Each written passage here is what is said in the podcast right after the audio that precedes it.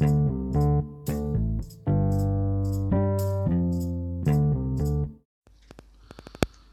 and welcome to the Beer and Bomb podcast. the unresolved, Resolved. as in resolution for this new year. Mm-hmm. And also because we have no idea what we're doing still. So, as, as usual, it's the ramblings of a bearded man and a blonde haired woman. He happened to be married. Very good. We remembered. Yay. So yeah, this week we're just going to be talking about um sort of like the new year and stuff and resolutions or things we want to do or achieve this year because it's a pretty big year and yeah, and then just sort of recap on like the last decade and stuff and I think there's a wee quiz and things, is there? Um so yes, yeah. there is. If I remember where I put the quiz. So, yes, Okay. yeah. Um, I think we always we forget to mention at the start of this. So, this is the ramblings of us while we drink and smoke. So, But uh, we What? also got a wee microphone cover. That's an upgrade, right? I think we've recorded the last one. No, we didn't. Okay, that's good. It was So before Christmas, the last one. Yes, yes. So this, uh, so you shouldn't hear my. Too breath, much like. my my heavy breathing. well, from both of us. Like, Mm-hmm. you know, you're not the only one. Um. So yeah, like, babe, do you want to kick off, or will I, or? Uh, yeah. So we were kind of trying to think of like a, a theme for this one. So it's kind of New Year, New Year's, even though it's the 18th of January. So we're like near what on the second half of January. I know, and I still haven't taken down the Christmas decorations. Do think not judge me. Well, But like we were- now, in saying that, I didn't put up a tree this year, so that's not too bad. It's more like a garland and all the different things. But I just, uh, Well, we were listening to the. I remember last night. We were listening to the Something Rhymes with Purple podcast. Um, he said there's like some tradition where you put down your decorations on some. Know, I'm really full of knowledge here. Some holiday, and the holiday is the second. Or no, the first of February. So oh, is a amazing! so there is a tradition to do that. Oh so, yay! Because I always thought it was like there's also the thing where it's like bad juju or bad luck that you take like if you keep it up a week into January or something. But then I find that peculiar because there's a lot of traditions as well that would only put their Christmas decorations up on Christmas Eve. Which I, fi- I find that's either.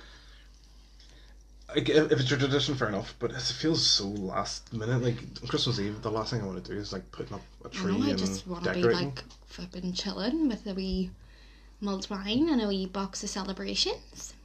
Anywho, right. So, what are your goals for 2020, Roaring Twenties? So my resolutions and goals and all that kind of jazz. Mm-hmm. Um, I think one which is probably well, going well-ish is the quit, not quit smoking, but cut down or stop or. Yeah, no, you're doing really, really well. Um, yeah, I think so. Um, I Like I'm smoking during this, but then I'm drinking. So I think there Yeah. was. I think I was talking about the other night. Um, instead of quitting cold turkey, I may as well wean myself off cigarettes. Yeah, like you're supplementing basically cigarettes with. Yeah. So like, still have a have a couple of smokes when I'm out pinting. Yeah. But then I got the Juul. Mm-hmm. But then I, I well I think I was being smart, but like I bought the Juul before Christmas, Yeah. so I couldn't. It's not a New Year's resolution. Then I'll give up.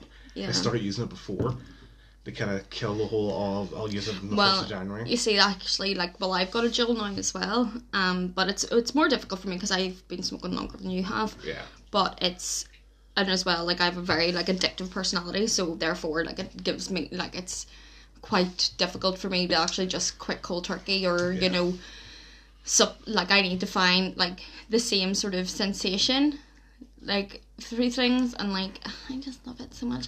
But I'm I'm also getting a cold pretty bad, so sorry if I'm a wee bit nasally. So I'll probably like tomorrow won't smoke. I'll probably just try and use my Juul because Try a day with the Juul, Yeah, how you go. because like I think that my God is there a ghost in our kitchen? Um, yeah, because I think it's not really good. And apparently, if women quit before they're thirty, like like they properly quit, like you can like completely absolve. Well, I, maybe this is just rumor, but you can your body regenerates. Mm, mhm. That it can remove I've, I've the before. sort of yeah. Um, bad stuff. But who knows? Who the fuck knows? To be honest, it probably shouldn't have even started in the first place. But you know what? It is what it is. Because I think as well, we, if we end up going trying to get life insurance for it, we'll have to declare if we smoke or not. Yeah, no, definitely. I'm like So if we say like we quit smoking, then it's not so bad. Yeah, but like I, I know I can do it. It's just getting into Mm-hmm. the like f- mentality of it and like you know, I think the main thing as well is because I'm a menthol smoker. Like they're gonna be can like quit. Like you know, like well, we cancelled. that's the EU directive. So we leave the EU, yeah. But like if they but not come effect. no, but like it, it's still like like I remember Yeah. for years they were saying. So I think once they go out, I don't like normal cigarettes at all, and I hate rollies. So I think that like the need if like the things don't exist, I won't yeah. want them. Do you know what I mean? But it's just trying to figure out what else to do with your time. Yeah, it was like the other night when we were. Sounds terrible. We didn't have a drink and we weren't smoking, and I was like, "What the fuck do we do?" We were No, so no, bored. it's more like it's not even that. It's just well, you weren't smoking, but it's more like I especially find it on work breaks and things. Like, how do I spend my time? yeah. Like I don't want to eat because I'm also on a diet, so I don't want to like eat shit for I don't know. But I have used it. I did use it one day in work and it was fine, but it's just sort of trying to make that more of a regular thing and stuff. But anywho, It's I think it's the mental switch over it. Um, like I always say, like I'm, I'm not addicted to smoking. I just really enjoy it. And like the days, See, like, I am. there's days I've gone where like I just haven't smoked all day. Um, I think with the Joe, the Joe's kind of just because the same thing with breaks. Like I, if I don't take a if I don't take a smoke break, and I already eat at my desk, like eat my lunch at my desk, so I'll never leave my desk all day unless I'm going to the toilet or get a coffee. see, whereas I don't, because like I work in customer service, so we You- get red like regular breaks, if you know what I mean. So you have to try and fill that like 10, 20, 30 minutes with something. So Yeah, you're just you're not going to just sit in the back room playing on your phone.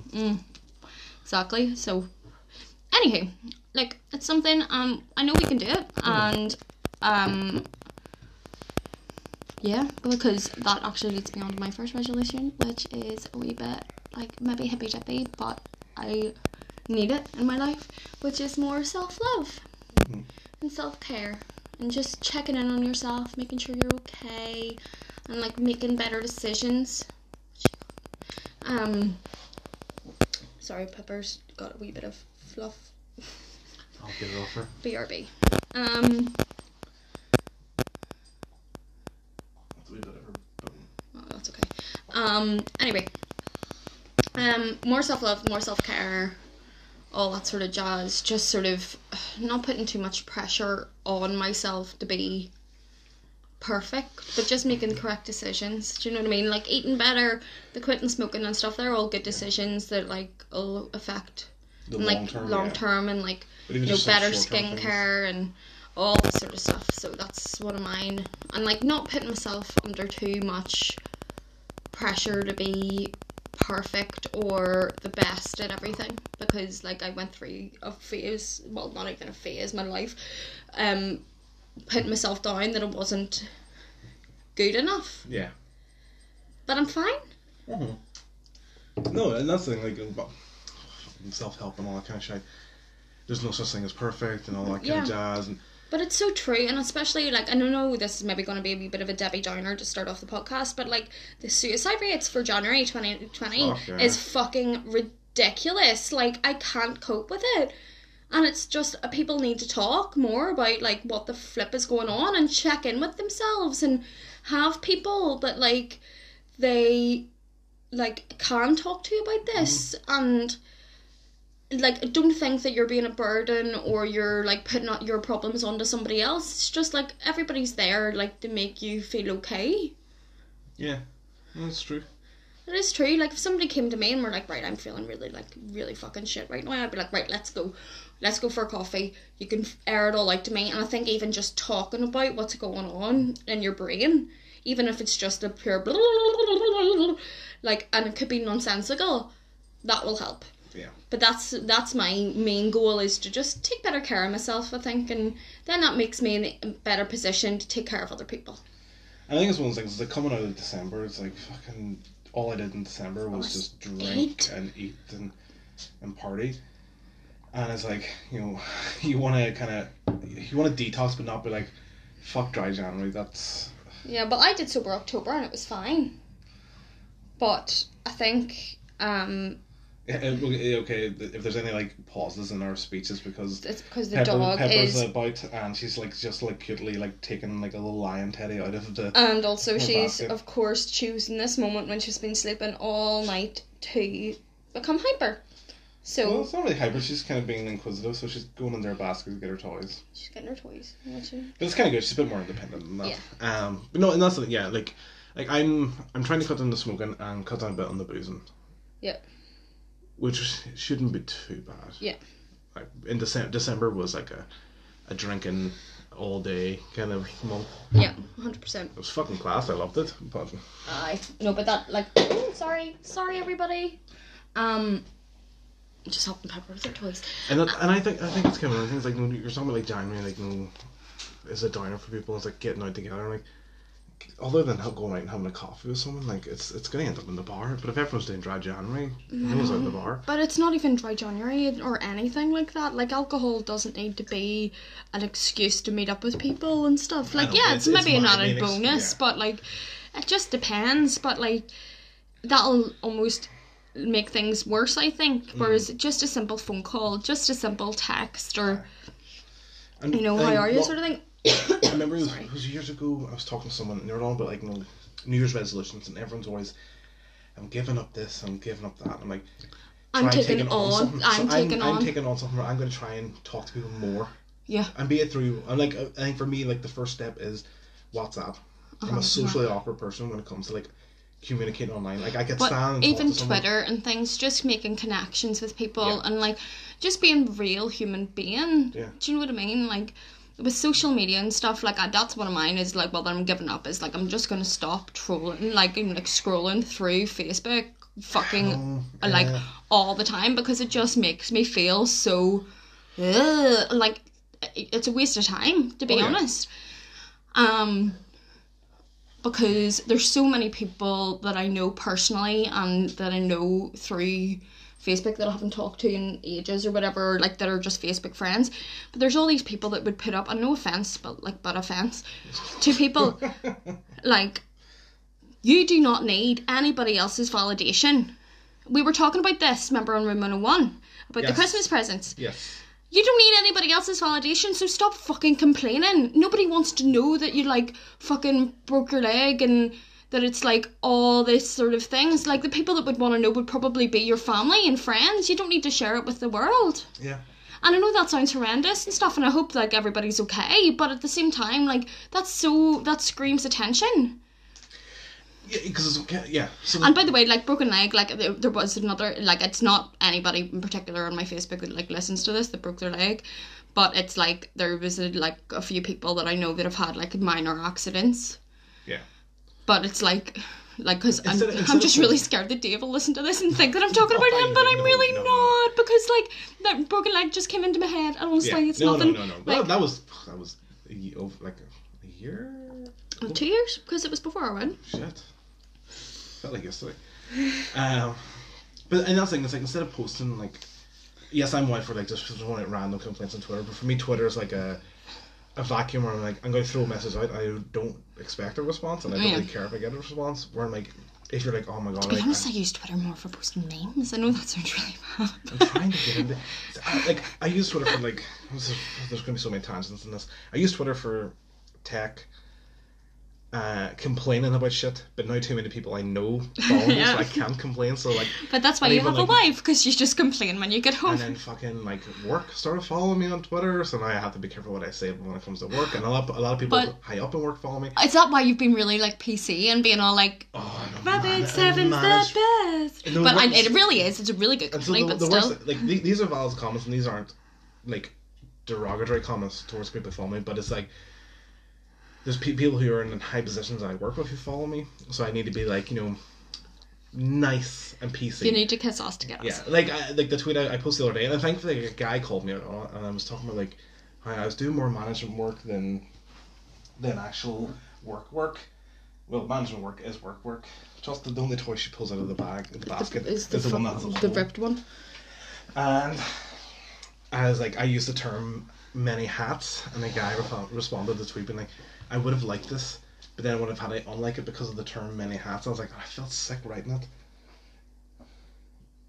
but I guess, as my saying is, you gotta lick some worse to get some oh, worse. Oh, well, no, it's not even that you're licking ass. No, you're, I you're just like being PC. It's the same like you wouldn't swear in front of fucking like a teacher, like in class, but you would swear to your mates when you went to the playground. I swear for my bosses up until a certain. No, but I mean, no, but like that's the same sort of thing. It's Yeah. like you wouldn't go, well, like not that you ever really did go Rapid Seven shit because it's not. I fucking said because it you absolutely fucking love that company. You're repping it right now. I am wearing fucking. Um, but like you absolutely adore the company that you work for. But it's just that you have to be more like cautious of what you put out into the world they'll see. and, and I get the fact that. But that's actually maybe a good thing. Do you know what I mean? it it's maybe, more it, it maybe kind of like range you in a wee bit and rain like rather than just being like, you know, brain farting on the Twitter and just saying something that you'll probably later regret, like maybe like, you know, something in the heat of the moment or Yeah. not even work related, just in life related. Like they probably don't want that associated with their brand. So you kinda have to think that like if you're associated with a company, whatever you put out into the world is also a reflection on them.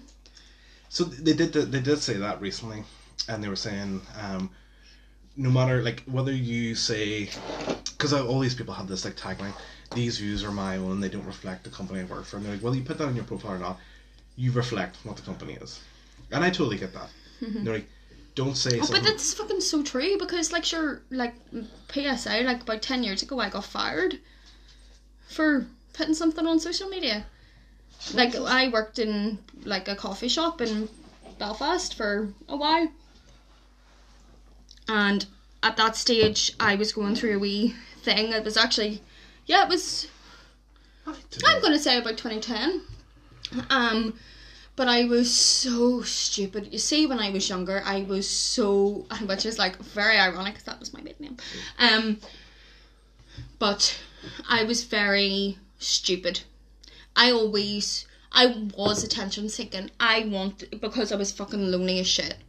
Because like people would like, and I used to post. I mean, three or four times. I was that person on social media. I used to post all this fucking shit, and I even go through my memories, and I'm like, delete, delete, Oh, yeah. because I was just full of absolute shit. I was just constantly trying to impress, constantly all this sort of stuff.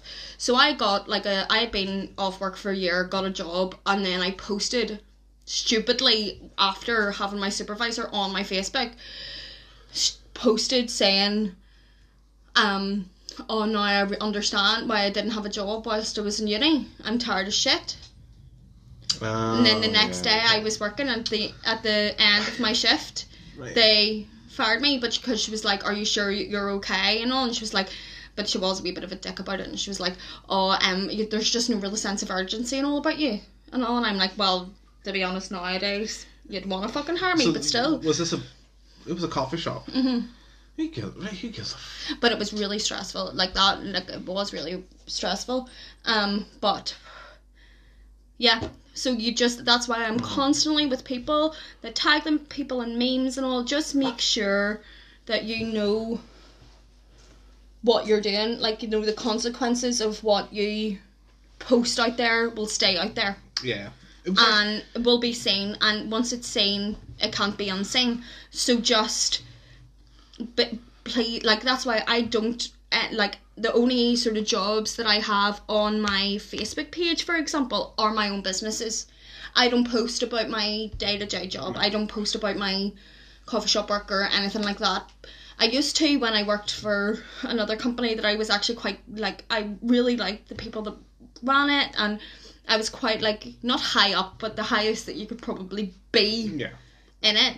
And I was like, you know, administrator on their Facebook pages. I was like really in, depth with it, and I did used to post about it, but in a really nice way. I never like complained about it, and that's why you have to just be like. I know this is a complete weird tangent, but that's like this is a PSA with regards to social media use, and why I'm going to probably stop because I'm like it's with the whole mental health thing, it's so easy to become obsessed with this image that you portray yourself online that you forget who you actually are and the real relationships and the real connections. Like I can't remember the last time I was out with my friends and now I've been out with them a few times where somebody's taken a selfie and put it up on social media. Like when we were out with like a couple of friends of ours at a bar recently, we took a selfie because it was Christmas time and it was all nice. But that was- that's not on social media. That's just genuinely Yeah, to I, I still have the photo, and we never. I actually I forgot to even send it on to anyone. Um, but that's just nice to have because it's memories. Yeah, not the thing. I remember I was. I think it was that night. I went because we're going in turns to go out for smoke because the friend that we were out with didn't smoke. Mm-hmm.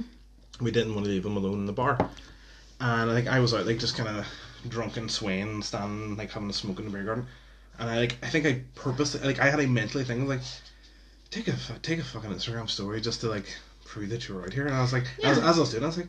Why am I doing this? Who who who am I doing this for? like, the, but the thing is, the like, I like, I don't get me wrong, I'm a fan of Insta stories and all, and just sharing experiences with I like the people fact and that they're 24 hours yeah, and then they're gone. yeah, and then they're gone. The main things that I share, the actual photos that I share, are usually our wedding photos because I just want to relive it all the time, and pepper photos Yeah. Who doesn't, who And doesn't love a fucking and a puppy, or my work. That's like the main things that I would take photos of. But it's not to say that like, you know, if there wasn't a great photo of me and my friends, I would 100% share it. But it's just that like when we're out, we're more busy having conversations and things rather than actually taking photos to prove. It's like, you know, if a tree fell in the woods and nobody was around to hear it, did a tree fall? It's like, oh, if I went out and I had cocktails and I didn't share it on so- social media, did I go out and have cocktails? It's the same like, you know, when someone goes to the gym, if you don't share it, did it actually happen? Mm-hmm. But that's what I mean. It's just like, and I think that's what where the toxicity of social media comes in because there's so many influencers, people that have mental health problems that want, um, Validation. that like, but in the background have mental health issues. Yeah. And they but they give this idea of perfect life. Like there's one in particular that we both know personally that like we know as a natural human being and it's a little bit of a fucked up situation. The, but uh, they make out this impression online of being this complete like oh like you know And it's, it's, person but it's all fake it's all lies. it's the kind of ones, it's like, they post, uh, sorry i have the cold sorry they post like a picture and it's like, it's a, it's a highly edited, highly created photo Yeah. of them half naked in their fucking underwear. Like, you know, body positivity and self love. And talking about like mental health, and everyone's like, "You're such a visionary, you're such a genius." You know, oh, you're so great for this new community. But, But yet- at the same time, like, you're you're almost the fuel, the lit fire Yeah. that of, of mental problems because Yeah.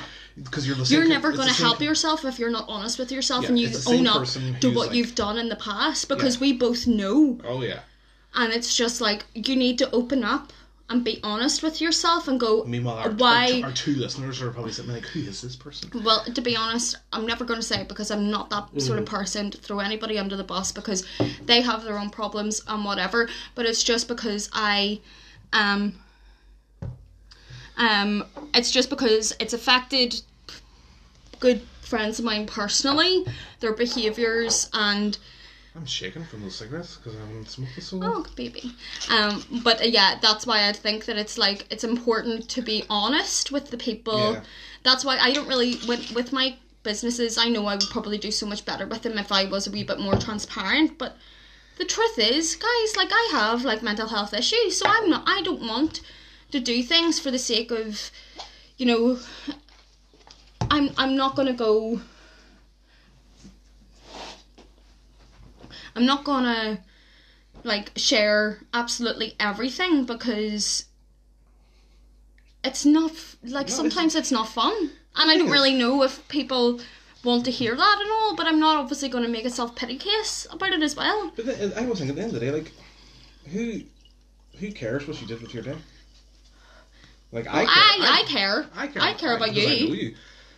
But you know, but like th- i don't some know stranger. yeah exactly but it's like uh, they probably do but it's just like i see all these people and they have these amazing art studios and they have this amazing like you know work ethic and all this sort of stuff and i'm like mate Good for you. Good for you, but like with me, it's more. What, I- what are you doing the rest of your time? What are you doing Like- your day? Like, With me, it's more like I get up, I do a portrait at the the same place where I eat, and then I put the portrait away and I have my dinner, and then I continue my portrait. I don't really particularly want to show that. No. It's not as professional. Well, I am a professional person, but the environment that I work isn't as professional as some other people, so I don't think that that would be something that they'd be interested in. Oh my god, she is in the so fucking. fucking. she's in the- the fucking is- basket. She's obsessed with trying to get something out of the basket. We don't know what it is. Do you know what she's searching for? Her new donut, but it's the loudest thing. in the world. Yeah, you're not. You're not getting it.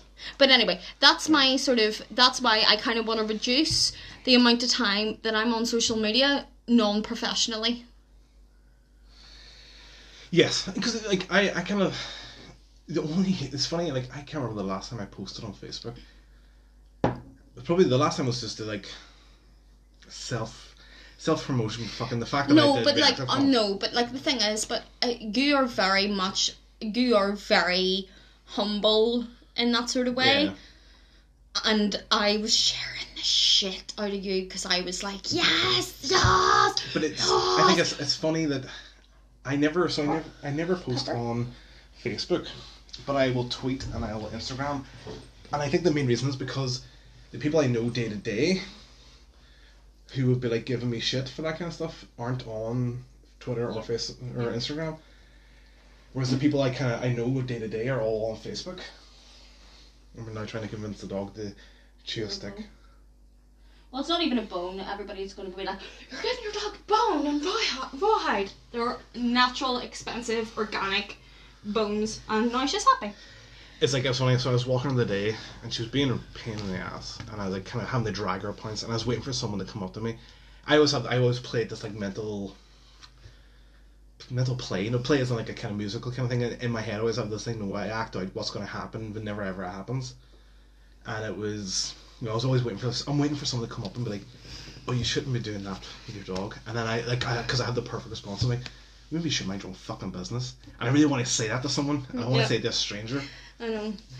But like we sound like we're really judgmental and all, but I think it's more like we've been like if you think about it, like with the whole decade reflection that we're doing right now, it's like social media was a really like when it took off was in the twenty tens. It was, it was Really like was I joined good. Facebook two thousand it was eight. and But it was like wholesome and it was wholesome. And like your mum used to post like a person's name because they were searching it on their Yes. wall and all this sort of stuff, and it was all like fun things. But I know I'm guilty in the past of being very attention seeking. Yeah. But it was because I was lonely. Yeah, I think because I, remember you, And- when you said about the memories thing. So I remember the only thing. The only posts, I, the only posts I have on Facebook are now like Facebook memories. My Facebook memories are getting thinner and thinner because I don't post anything. And there was like posts from like say like five years ago. It was back when Facebook did the whole your like when you posted it was your name and then you would Oh like yes, and it's just like Louise Younger is Yeah. like having a nap. Wow. And so like all mine, but, but then they changed the way Facebook works, so all that does not make any sense. So mine starts off with like is blah blah blah, and I think it was like I was like you know is uh, having a couple of drinks and watching a movie. I'm like, who the fuck cares? yeah, I know, but maybe it's a youth thing as well. Like the ego of youth. I don't know, but Because I, I like I see now when I like when I look at the social media profiles and I look at people doing things. I think at the start I was just like, God, these people are having amazing lives, and now I now I have that. I I've see learned- through I've- it. I see I've through the it, and I'm just like, whoop, they fucking do that. but it's the people that post like even the influencers that post like all the time and Insta story all the time. I'm kind of like, how can you actually enjoy where you are and enjoy Yeah. wh- like without taking out your camera every two minutes? Because I I I have a like I have an anxiety if I'm somewhere If I'm post too much. because I, I, I, I always have this worry where like if I'm with a group of people and I start like Insta storying or taking a you know Instagram photo or tweeting about it the, and this is what drives me insane like the active like it takes me a while to write a tweet or do an Instagram story like it, these things aren't two second No. kind of jobs these people who are doing it are taking time out of the people that they're with to do that action. Yeah, whereas like, but how is that going to affect your mental mental health? Where you have to try and promote this image to your followers who are random ass people that you don't know, Yeah. And that's affecting the relationships with the actual core people It'd be different if that I was you getting do paid know. to do it. Yeah. Like, so there's a couple But of even still, like a Christmas dinner and all, you're not gonna fucking like. Yes, Do- I'm gonna take a boomerang of pic- someone pouring I'm gravy? take a picture of my Christmas dinner and send it to like other family members or friends and be like, "Fucking right, Aye. get in my tummy." But at the same time, like I'm not like usually when we go out for dinner, I take a photo, and then when you go to the loo, I do my Insta story. We're not doing it yeah. when we're Like if I if I was if like say we were waiting for like the dessert or something and you were just sitting on your phone typing up a fucking Instagram story. Remember, I used to have to shout at you because you were on Slack when we go out for dates. No, that's work. That's a little bit different. But I should, and even then, that was wrong, and I shouldn't be doing it. Like I was like I'm working off the clock kind of Mm-hmm. bullshit.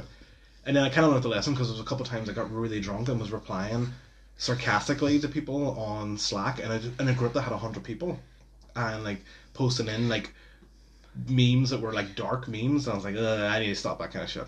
But the thing is, as well, I'm so sorry if I'm like really sort of like you know buttoning or really like, but I'm just very passionate about this. Just a bitch. I'm just a fucking asshole. No, um, it's more with social media. There are complete positives. Like my mom has been able to connect with people that she hasn't Oh, yeah. seen in forty odd years. There's such a community of friends of like like-minded people, but use it in a way that isn't just about aesthetics. It's about integrity Yeah. um, because people will hate for the sake of being like hate, haters gonna hate. Oh, I love hating things. I know, but like Oh, no, but like- like oh. you mean like, but you wouldn't go out of your way to comment on something going this is shit No, no, no. And I, I hate that bullshit. Because at the same time people had to take out go take time out of their day to flipping comment on something that has nothing to do with them. Hate. perfect example happened to me. So when I was in Boston, I was in Boston last week for work. Yeah, nothing. Fuck off. Um, yeah, I- he's my husband. I support him. I'm so insanely jealous. He partied with Little John. Let's no, just no, leave it there. I didn't, I didn't party with Little John. Little John was in the building. In, DJ. In the building! Chris, Chris did good. oh shit! I, we this- John in the building! We got a better soundboard.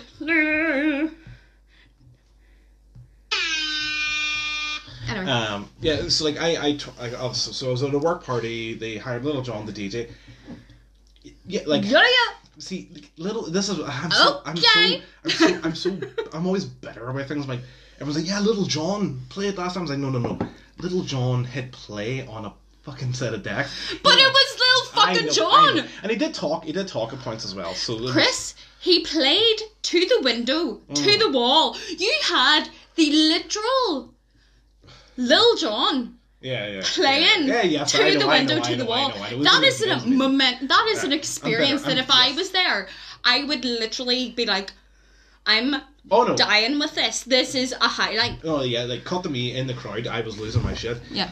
Um, sorry, I keep knocking the table as well. I'm so sorry, listeners. So then I tweeted about All it. two of you probably. So I tweeted and I did a whole fucking cheesy tweet about fucking. I was like, oh, just when the company can't get any better, they get Little John to play the party. Some random. I don't even think I follow the guy. I don't even think the guy fucking follows me. But he, like, did the whole thing, retweeted but coded the tweet or whatever, and it was like, oh, yeah, I, I've heard of Little John. Not really. Not his music isn't really my cup of tea. Why? And I and I, I was I was so Oh, reply. I was like, I would have. no I've been like, to be honest, why take the time out of your day to tell No, about not- I was somebody something that you don't like I wanted to reply. through a fucking tweet? I wanted to reply, just been like, well, no one asked you. Like, no one asked for your opinion on Little. John. Like, Like, I guys- did, I didn't. I think is I didn't go off. I didn't hire Little John. The company did it as a nicety. No one And asked for your fucking opinion. nobody But the thing is, nobody's asked for this podcast. But we're still throwing our opinions out there. but- But this is therapy for us. Like Yeah. we would do this anyway if there was a microphone or not. We that's what we use each other. And I was actually thinking about this with the. I'm sorry that the whole like mental health thing has kind of made us really fucking late. Usually these podcasts are probably about 19 minutes. I'm so sorry. But If you hear crumple in the background, it's, it's pepper chewing on a bottle. Will Yeah. we take it off her? I think so. Um, I'm sorry, Pepper. You sorry, baby. I'm sorry. Um, but what was what was my point? Fart. But it's like people people giving their opinion when they weren't even asked Yes, for it. yes, like yes, because yes, I remember now. I was sitting last night, like the other night, and I was a wee bit down in the dumps. Call it hormones, call it whatever. It's a wee bit down the dumps, and I just literally vented. Do you? I was just like, word vomit, and I was like, oh my god. Imagine people that don't have that. Like that would just live in mm-hmm. their brains. So this is a PSA for everybody. Literally, there will be people in your life if you just open up that will mm-hmm. talk to you. Because much rather hear you ramble for three minutes about whatever's going on in your brain than find out about you on the news. Yeah. That is all that I'm gonna say. No. And that is why with Facebook, Damn, son, where'd you find this? um, wow, um, but with the social media influence and everything, and this sort of more need for aesthetics and outward appearance, and I'd much rather be friends with somebody that wears no makeup, that does their own thing, but they're a good person. Yeah. And, like, and we were like, so going back, we're talking about the influencers stuff. Like, so some people post shit, and it's like you're trying to live this fake life, and all that. And there is some people I do, I do Do you know follow. who actually are so fun to follow? Celebrities. Because they, fo- they show, they're You're behind the yeah. scenes. The guy was it Matt Rob McElhenney, like one of the, the uh-huh. writer for Always Sunny in Philadelphia. His is great because he's just like, I don't give a fuck. Like it's, Chrissy Teigen as well. Like, she's just like, this is the daily life of a mum with a two year old. Like, Channing Tatum's. no, this is um, John Legend's wife. Yes, yes. She, Yeah, she's. So when I was in America, there's like some show. It's like Reality Stars United or some shit like that. And it's like, I think it's a comedy. It looks interesting, but the ad was very, so vague. It looks. It's like a kind of comedy sketch show, but about. It's all um, reality stars, and like in the, it's like they're all in like this house having a party, and someone bumps into Chris. What do you call her, Christy? Teigen. Chrissy Teigen now. Taken, and she like drops these like hors d'oeuvres on the floor, and it's like it must have been the guy from The Bachelor who was like, "No, do you accept this napkin?"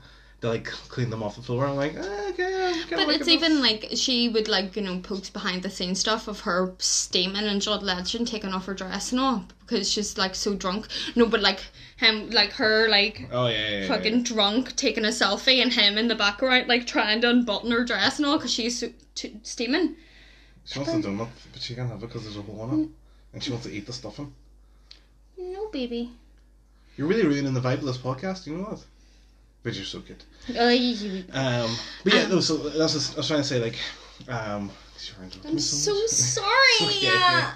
Um, but there's there's some like influencers, if I use the word, local ones who I follow, and they're actually really interesting. Like that's what I found about like that random butchers, whatever. The guy like he's obviously paid to promote them, but it looks like a good fucking deal. Pepper. Shh.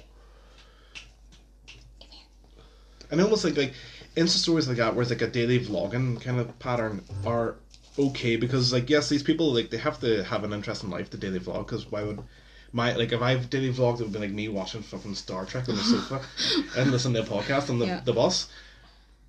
But it's kind of interesting to see, you know, like they'll stage up some shit, but then it, it feeds back into like, you know, there's ones where like, it this this is the one that drives me up the fucking walls. It's always like, you know, someone's doing an Insta story where it's them, it's video them like coming to a door frame, and then the next shot is like the inside the room and them opening the door and walking in.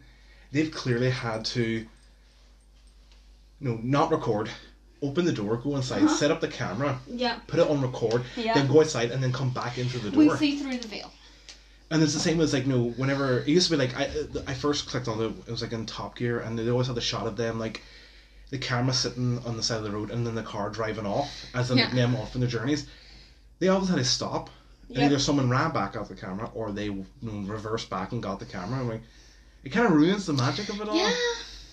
I mean, and, and, and it, it, maybe it's like my kind of Like, don't get me wrong, it's entertaining as shit. Oh yeah, yeah, yeah. But at the same time, we'd much rather them take a week where they're like, here, I'm not going to post a video because I'm going to spend time with my family this week. So, So actually, I seen a good one, and it's this guy I follow. Dill takes photos, and he does a lot of Instagram story videos. I think I went to school with him. I really do have uh, it's- but right, he's originally from South Africa. Are you sure it's the same Yeah, person? yeah. Like I'm like ninety percent sure. I'm so sorry to say this. Still, who takes photos? Did you go to Regent High School in Nards? Because if you did, please tweet us. Anyway, So he did one where like it was kind of cool. Like I, I like seeing the story. Like it's him and his wife and two kids, and they went they like rented an Airbnb for Christmas, and they were like in Donegal summer. It looks amazing, and it, it must be pet friendly because they brought a cat. oh, And there was a sh- there was a bit where like he was in the story, and there's a bit where like he's sitting in the van. And he's like typical fucking Northern Ireland. The minute I go to like fucking frame out shop, it starts fucking raining, and it was good to see him angry and Yeah. pissed off with like how he couldn't get the shot that he wanted, and it showed the real life of like oh he, like he has to like you know do things to get all the shit in place to for it to work out. And him getting pissed off and like and it's Yeah. like uh, he, s- he said in the video like his wife was like, oh it's typical Northern Ireland. Like, no, Dill's gonna do something. Let's start fucking raining. Yeah. And like the sh- I think the shot was like him pu- you know, setting up the camera on a tripod and then the van driving off. Yeah. When it was him on like a fucking one wheel, like he thinks he's Casey Neistat, coming around coming around the hill. And I was like, well, that's what you get for trying to be fucking Casey Neistat. You don't live in New York and you don't fucking like you know have a camera. You can do all this kind of shit. You live in Northern Ireland. Right. Well, we'll end the first break Yes, now. we'll take a, a break. Wee pee break. Um, forty-one minutes. So, what if we do, uh, start doing this as forty-minute intervals? If people last this long, fair you. I know we're good background noise, maybe. Yeah. I don't know. Anyway, Okay, we're gonna take a bye. break.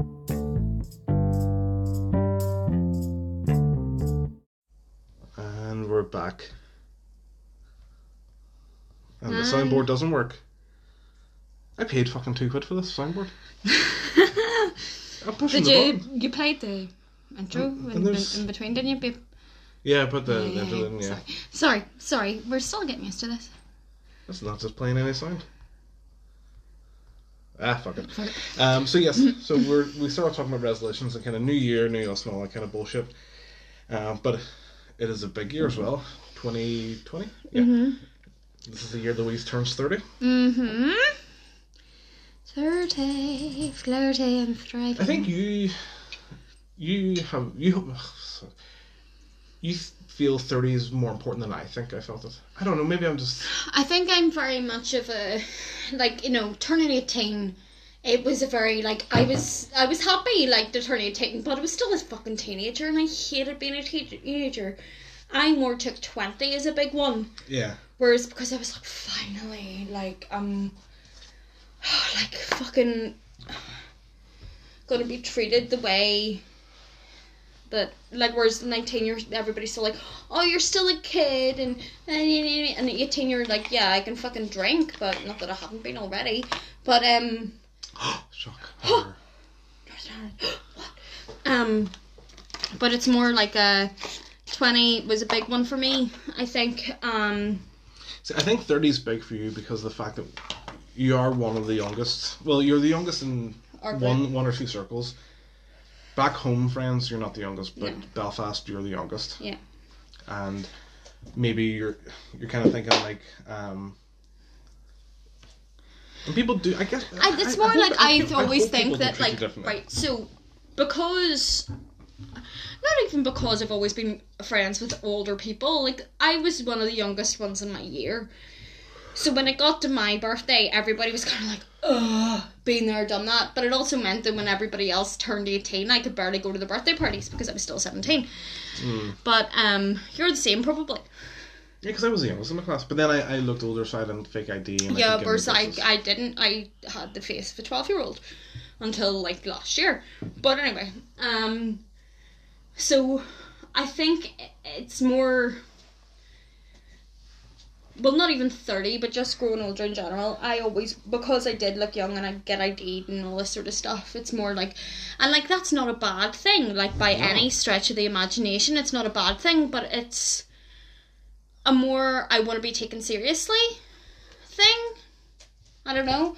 Um, but anyway, no, like thirty. And age, age shouldn't really be the definition of like whether you you're, whether you're taken serious or not. I know. Sorry, pepper. I'm just Pause. rearranging toys so you can choose which one she wants to pull out of the Um, basket. But anyway, no, with with turning thirty, I'm actually really looking forward to it.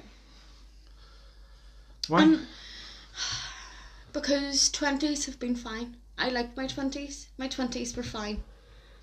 And it's like, yeah, I have this sort of wee kind of freak out where I'm like, shit, I'm getting older. But it's also like thirty. I'm like, I'm excited, like, cause I, I don't know, maybe I think too deep into things, but I'm like, right, a new decade, a new like, sort of era is upon us. Like, what's gonna happen Yeah. in my thirties? Do you know what I mean? Like when I turned twenty, I didn't think that a year after I'd meet you. Mm-mm, yeah, fair enough. and I didn't think that I would like I got a degree in my twenties. I started two businesses in my 20s Mhm. I got a dog in my twenties. I got married in my twenties. How's that working out with the dog? She's kind of pissing me off right now. I'm not gonna lie to you, babe. Um, but she's okay. I think she's becoming very moody. Yeah, she's just Um, very like me, me. Um, but anyway, sorry, I keep moving this table. I'm so sorry. Um, but thirties, I'm just sort of like, all right, okay, like this could be your decade. This could be your, what is your go- what's gonna happen? Yeah. But I'm not overthinking it. Do you know what I mean? It's like there's no difference between turning thirty than turning twenty nine, but it's just this sort of like thing. And I think birthdays for me have been a wee bit more special because I'm a twin as well. Yeah, Where it's uh, the both of us. I definitely think being a, being a twin makes.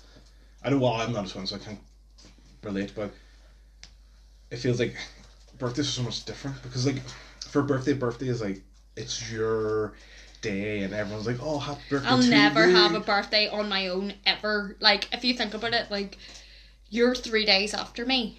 Which, My sister yeah. is 19 minutes after me. No, before me, sorry. So, like, I'm never gonna be. You're never gonna have like a birthday alone. No. it's never, it's never gonna be Louise's day. It's always gonna be No. Louise's. And Ashley's, and Ashley's or day. Louise and Chris's birthday, or whatever. Um, but I don't mind that. I really don't. But like with thirty, it's gonna be a fun one because me and our friends have like talked for like I'm not gonna lie, probably since the day I met them about having a Disney party, and that's gonna happen. So I keep on saying the wrong word. It's, I keep calling it Disney planning, It's Disney binding. binding. I don't know where I getting. So it's like where like the plane of existence. And maybe I'm thinking. I I, don't no- know. that, that that's a a dream or something. I don't know. Um, but yeah, so basically, gonna dress up as their favorite Disney characters, but not in a sort of let's go to the Disney store and buy a dress up outfit. It's more gonna be a creative way of doing things where it's more because Disney bounding is the concept. It was started in America, I think, where people couldn't adults who like Disney can't go to Disneyland dressed up because it confuses the kids with the actors that they've hired to dress up as these characters, which is completely fair enough. So I think it started with this blogger. They like, or that was the first one to post about it, but they use it's almost like cosplay where they use everyday clothing, but maybe in the same color scheme, maybe in the same shape, to sort of mimic the idea of a character.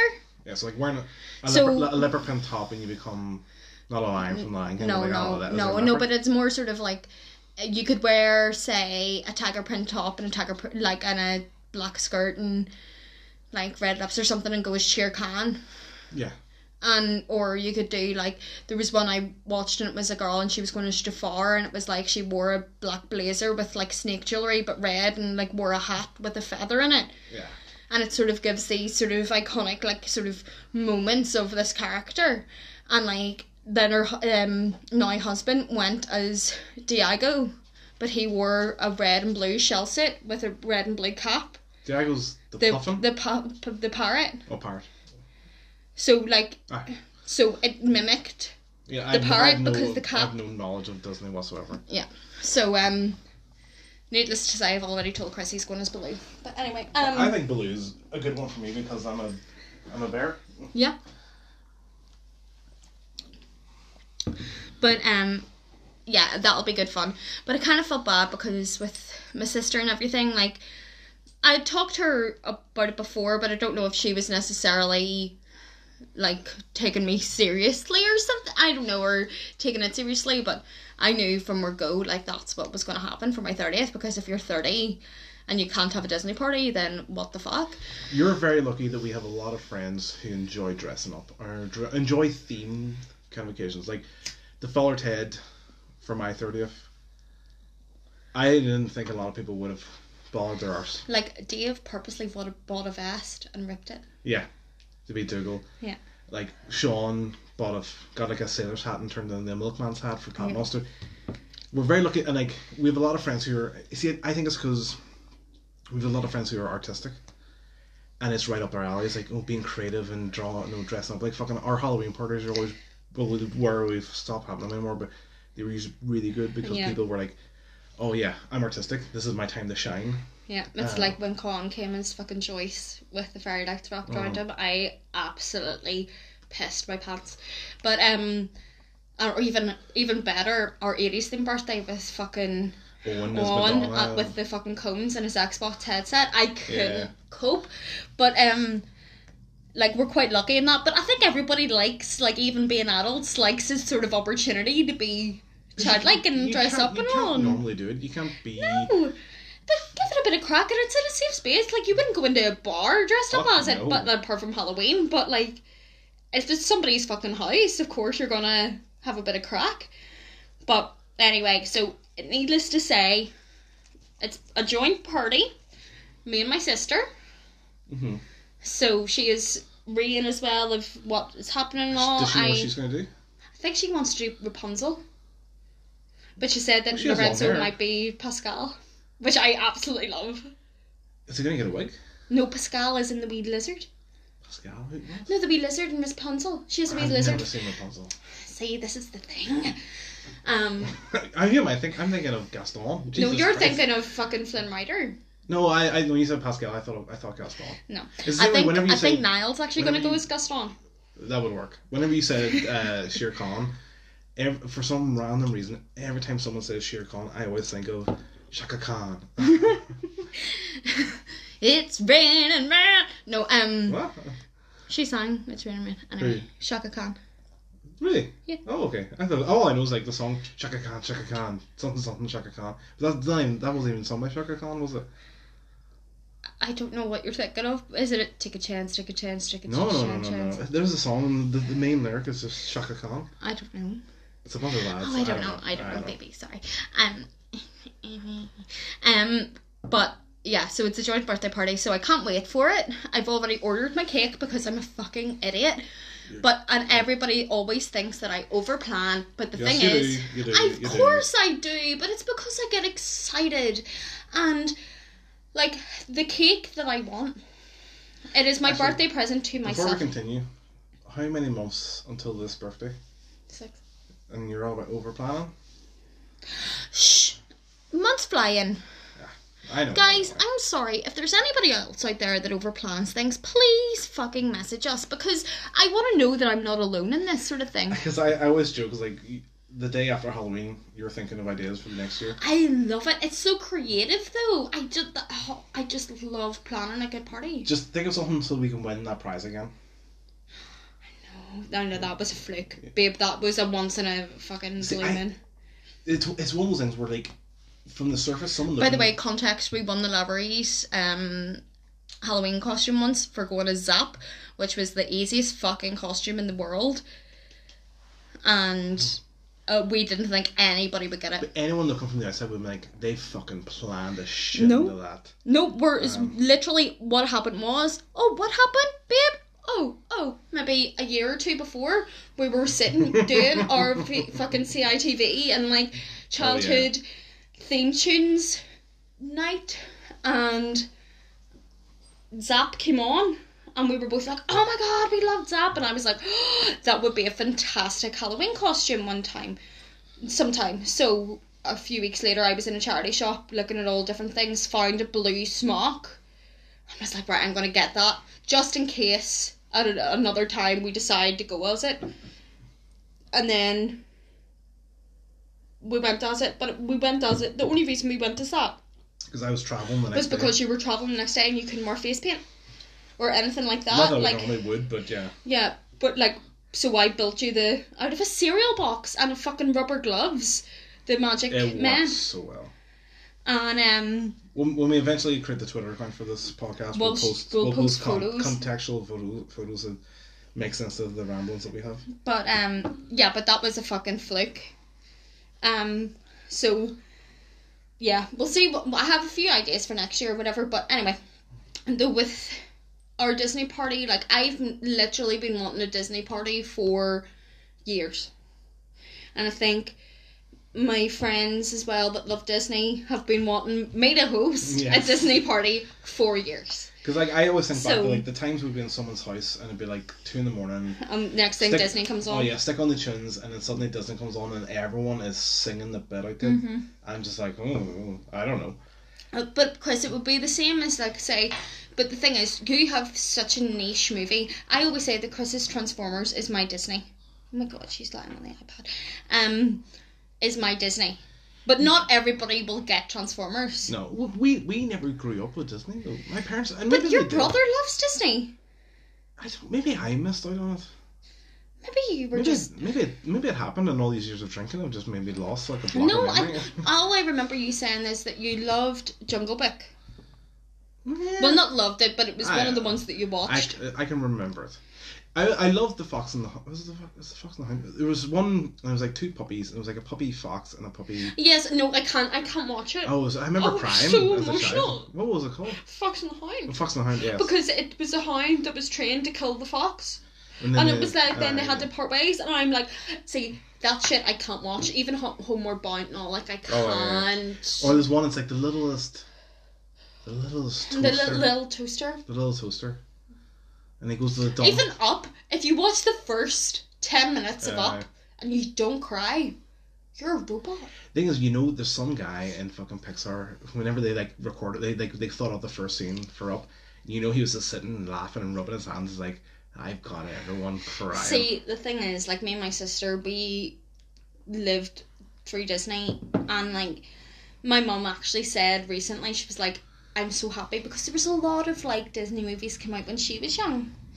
She was like, "I was so happy to relive my Disney uh, through you," which will you you will do. and I will a hundred percent do, but it's like with. I don't know, like yeah, Disney has its own controversies and all this sort of stuff, but So the, it's more the memes of like Don't- don't say memes. the memes. It's the memes, the memories of like watching it when you were young and all this sort of stuff. So I'm really excited for it, and I think like we're gonna do Disney karaoke as well. But Yes, I think that'll just be. I'm good. I'm fun. excited to see how the karaoke's going. I think like because I'm a wee bit nervous because I don't know if anybody will actually get up. But I think if everybody else is singing, yeah, there could be one microphone and I'm singing, but everybody in the room is going to be singing along with me.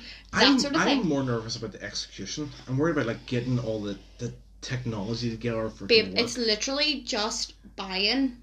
Uh, well, what I think anyway is a free snap mic, plugging it in to the I have an amp upstairs. into the amp, and then having the actual song playing, Playing on YouTube yeah. on Chromecast with the sing along, and I think that'll do. Well, with, with my uh, karaoke skills at the minute, oh, well, I'll be fucking cleaning up. Oh, for God's sake! But anyway, So, for context, when I was in Boston for work, we went to well, a lot of karaoke bars. I can barely remember any of it. But in one of them, I managed to win two hundred. Well, me, me and a co-worker won two hundred fifty dollars. this is a man that like he's so flipping nervous when we go anywhere Yeah. to talk to anybody, and he was I, I can't. rocking I stage. can't. I can't phone I the fucking pizza delivery place. I never forget the first time we ever did karaoke together, and it was in Glasgow. And afterwards, we went out for a smoke, and you were like, "Oh my god, I can see why people do this now professionally. What a buzz!" it's going, "Oh So- I think I just. I, oh, I, what a buzz!" I, I, I catch the bug for this kind of shit all the oh, time. Oh, that's Like when we when we did the first we did the first bit of karaoke and like during like the hackathon in the hotel, and it was me and Shake sang "Don't Go Breaking My Heart." I know I ripped off the fact that we did it. yeah, uh, I know he's your work wife, but Yeah. And then after that, I was just like, I remember turning around this one, I was like, I fucking feel alive. And it was the most kind of cheesy, corny kind of shit. I was like, I feel like this is amazing. And then I went around the whole night trying to get other people to fucking sing with me. Now that's the thing, I wouldn't sing on my own. Unless I'm really drunk, which then I am. you No, know. I'm gonna sing my own. Fuck it, I'm 30. With our friends, maybe different. With work colleagues, I'm like, because at the point where I was getting quite drunk. Do you know why I'll sing my own? Because my friend, friend, Craigie D, will be there. And he will, yeah, he will. and he back. will just be literally sitting where I am now at this table going, like singing along with me, no matter what I sing. I know that. People got my back. But yeah. anyway, I'm really excited for that. But alongside that as well comes career change. Yes. Your progression. Mm-hmm. So, fanfare, or the uh, the horn or whatever. Th- This is driving me up the fucking wall. So we, we have we we had this on board last time, which was barely working, and I was like, I'll get this new app. It'll work. You know, oh, you, you want to get rid of the ads? Pay some, pay two pound for premium. I'm like, ah, two pounds, cup of coffee will be fine. And it works. Anyway, Fuck it, I don't know. um, do your horn as well. I'm gonna be starting a tech career. I wouldn't say just tech. I say it's, it's a d- design, user experience career. Yes, Exciting. it's exciting. It's really nerve wracking, but But it'll be good. yes, will be good. Sorry, pepper pause. Um. No, she had, she was chewing a bit of a wicker basket and had bits of wicker in her mouth. Mm. Um. Anyway, yeah, it'll be good. I'm nervous. Really nervous. The way I look at it, you should be nervous. It's a big, excuse me, burping. It's a big change. It's a. It's like it's not that I can't do it, but I just want to do it right. I know you definitely can, and like obviously I'm gonna be your fucking number one cheerleader because I'm your husband. And Like, stuff, but for example, right, this is why he's numero uno, who's banned in the world. Okay, so I was going through a wee bit of an imposter syndrome moment this week, and I was like, but what if I'm not good enough? And what about what about building a portfolio? And like, what about like what I learn, what I did? I don't want to waste my time. And and so for when Chris was in Boston, he had this idea for uh, the hackathon, and it was this app, and it was all about mentorship and all this sort of stuff, and it was fantastic. It was a really good concept, but usually this usually happens where Chris talks to me about an app, and I can see it in my head. So I really shoddily, quickly mocked up a few things, and we came up, both came up with this sort of like, sort of badge system, and it was all very like cool. And I was like right okay. But then when I was talking to Chris when he was away and I was like oh so did the hackathon go? I like he said that the UX developer that was working on it at the time was going to work on it like didn't work on it so it was just sort of a very like basic presentation and I was like oh shit like was my design not good enough like started going all down this rabbit hole and whatever what he forgot to say was that in the presentation of the hackathon, he showed my slides. well, your designs. Was- My but but my images that I had sent him of the designs that I had made, he showed to the company, and I find that completely like what the fuck you did what? I guess yeah. I, I, You I did left what? The, I left out the details of so like the like the kind of designer who was gonna take your designs and make them mm, reality, Reality. gave up because he was too tired and went to bed. Well, he wasn't too tired. He was hungover. Shit. A bit of calm A, a bit of calm B. I think he was. I, He's a really nice person. yeah, I think he was hung, hungover slash drunk slash jet lagged. Yeah. And just was like, fuck Well, this shit. fair enough. Yeah, and he was like, fuck this, I'm going to bed. Even then, at that point, I was drunk and I was like, I'm just going to do the slide deck. But then we were like, well, we don't have. I built parts of it, but what you designed was better. So I was like, I'll just make a presentation with your designs. But he didn't say that to me. Yeah, and then I didn't say the fact that then I then demoed that to 1600 uh, people. Yeah. Exactly. in- so I, that's me going like doing a wee tiny wee like fucking smidgen of research into this new field that I'm gonna go in and I'm like, I'll never be good enough, imposter syndrome. Whereas then you were like, no, but sure we did that. And I'm like, you did what? I'm sorry, what? I don't know. I just I take things for granted a lot that you thought that you said. I thought you I would don't move. have the confidence that you have, Okay. really. But like, Um, it's like, I, but like, that's why I have numero uno husband in the world because he believed in me that much that for his own work and his own reputation and his own company, he took my designs as a like just little novice designer and brought them to his company. So if that's not a wee confident, like you know, confidence boost, pat in the back, I don't know what well, is. to be fair, they were better than my designs. Well, fuck, babe. No, Yeah, no no, offense. I know, I you know. can code like a motherfucker. You can Yeah. make anything fucking work. Can you make it look good? or usable? No. Questionable. Yeah. But at the same time, your your ideas are there. Your heart's there.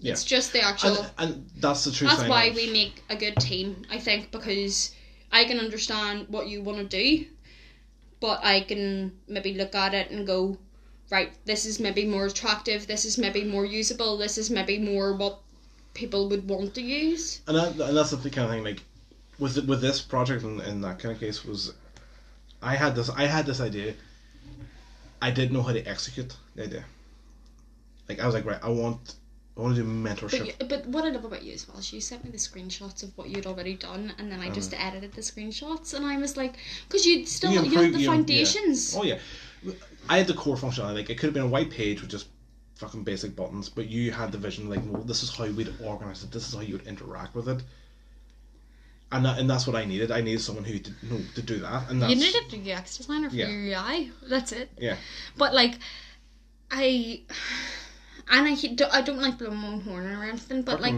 To the- I was the way. pretty. I was pretty proud of like even remember us sitting in labs like talking about the like badge system and Damn, son, where'd you find this? in relation to your designs But um, and, like us sitting in labs and getting like coming up with the badge system and you loving it and how I was making it alliterative that it was all going to be different levels that it was like majestic and all this sort of stuff and, And it was uh, pretty cool like and to that's be what, honest. That's what I kind of find funny. Like the, I wouldn't. Oh, I would be close to saying the core, the core like value of the product was like the leveling system and how you badge up. I never thought about it. I, I do always think about gamification. but it's more it, but that gave the product a bit but more foundation of why people would want to use it. It it the maybe like get like bonuses or maybe like even like if the product took took off maybe there would be prizes involved from Mm-hmm. the thing so like you know a 50 quid amazon voucher or something or if you like or there would be more incentive to use. to use the thing where at least then uh, with the likes of promotions and things like that like you always want to be ahead of the game. So maybe people ha- want- people want a leaderboard, well i've as you can see by my badge i've mentored three plus people so therefore i'm into the development of the company i'm so sorry i'm completely like over talking to you and I'm Um, but yeah, that's like pe- people want leaderboards. People want like level up. They want a skill, especially people in tech. They want to. it's like a game Yeah, it's gamification. They want they want that game system built into it. But like for me, I was like, how the fuck do you gamify it or whatever? I don't know. You just you earn points, but the but you were able to you were able to tie like from the knowledge that you have of our company, you were able to tie in a gamification system that led into our core value and our culture. That then built upon that and like you know using the same terminology and the visuals and the graphics and all that kind of shit. So yes, you are a designer. You can be a designer. Be a designer, please. i know it's And it's gonna be scary and it's gonna be crazy. Like any move is gonna be mental. No, but it's just because like I've started so many things, and sorry, this is a very honest podcast, unless we Well, they're all, it, all- I hope they're all honest. but it's more like I've started so many things, and I've not followed through because I get afraid, and I'm just I don't want to let anybody down, and like I'm just a wee bit, yeah, imposter syndrome with the whole thing. The And way like, even it, everyone everyone has imposter syndrome. And it's one of the things like if it's not if it's not scary and you're not like terrified about doing something, is it really worth doing? Mm. Like if so, if if you if if you take the easy path, or like the less like kind of the road less traveled sort of thing. yeah, and, it, and like you you grow and progress more, and like doing something scary is like fuck yeah, I, like I want you to look back in like the next decade. So in like thirty. And then 2040. Or no, 2030. I, 20, I was 20 I was like 30, 30. Um, yes. hmm, I don't know how to count. Um, yeah, in 2030, you'll be able to look back and like, fuck yeah, at the start of the decade, I was going to be a UX designer, and now I'm sitting as a fucking UX designer. Fucking living life, fucking creating designs. I haven't, I haven't sworn enough in the podcast, that's why I keep on like saying fucking in every sort of sense. um, about yeah, like, but like, thank you so much for supporting me, babe. Because like I, And thank you for supporting me. I wouldn't I be where I am. always, I'm gonna be like you saw me and Peps like sitting in front of that TV when you were in ReactiveConf, and I could tell like because I know you so well. Like we've been together for the guts of the decade.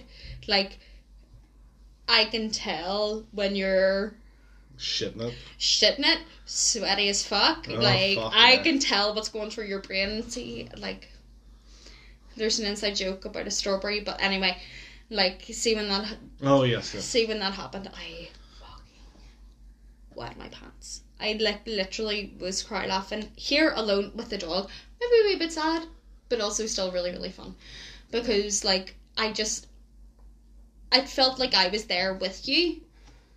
That I was like, oh my god, baby, And I, can do I can't wait to the point where like I'm on the other side of that, where it's me and Pepper sitting in front of the TV cheering you on. and you're You're- sitting at like you know because I remember in NI DevConf your first and NI DevConf and you were so nervous because it was you were given a talk about something that was really real and really not that tech related but industry related and I remember sitting there like getting a good seat at the front row and all and like with my phone and all trying to like take photos and like you're like you were basically like you're my PA today like you're gonna be like taking the photos for my social media and all this like or for Twitter and all this sort of stuff. But like not even that you said that, but I just took Yeah. on the role myself because I was just like, You're doing amazing, sweetie. I was like the Kris Jenner of the world. You are you? you are my manager. I'm your Kris Jenner. Yeah. Um, but I will always push you to be the best because you are the best. Thank you. You are. And you're the best too. And that's why I, Um, that's why I push you with when it comes to UX. I think you can, you if you if you put your mind that you can achieve big things. Like you're, and like the whole thing. Oh, you're amazing. Blah blah. blah. You- It's you have a track record of being good at this shit. You can do it. It's gonna be scary, but one the same thing. Whenever I started in Rapid Seven, I was terrified. You more or less helped me get you like you not helped you more or less got me the job because you fucking you wrote my CV you encouraged me. I wouldn't have applied unless you were like go for it. You're fucking you're fed up and sick of where you are at the minute. Just fucking go for the job. You'll love it. Fuck it. Why not? There's no red tape. You're making a product for the actual Yeah. person that you're working with rather And than it- doing it- contract work. It took me like it, it, like I've been there f- nearly five years. I didn't walk in day one fucking swinging dick thinking I'm a big big balls. Well, can I say this? You did, but you didn't. Because I'll never, ever forget, ever forget you bringing me when you had that wee office beside Avoca.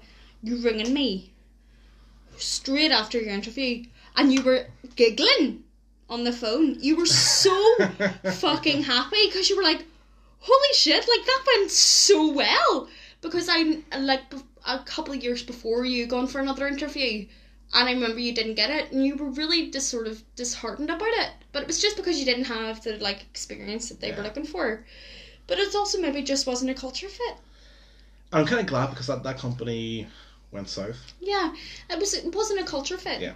Whereas like you got on, you were making cracking jokes with the guys. Like you know, there's a big like not party culture, but there's a big social culture when it comes to your company. Like the fact that they were able to like do that last week with you all and everything. Like that's you through and through. You are your work. Like no matter what company you work for, you are gonna be the work that you do. Yeah. So it it's only good incentive that you work for a company that will merit that and will like build you up and like support you even if you want to go and do other talks mm-hmm. and other ventures and things like so long as you're not working for a competitor they're sweet.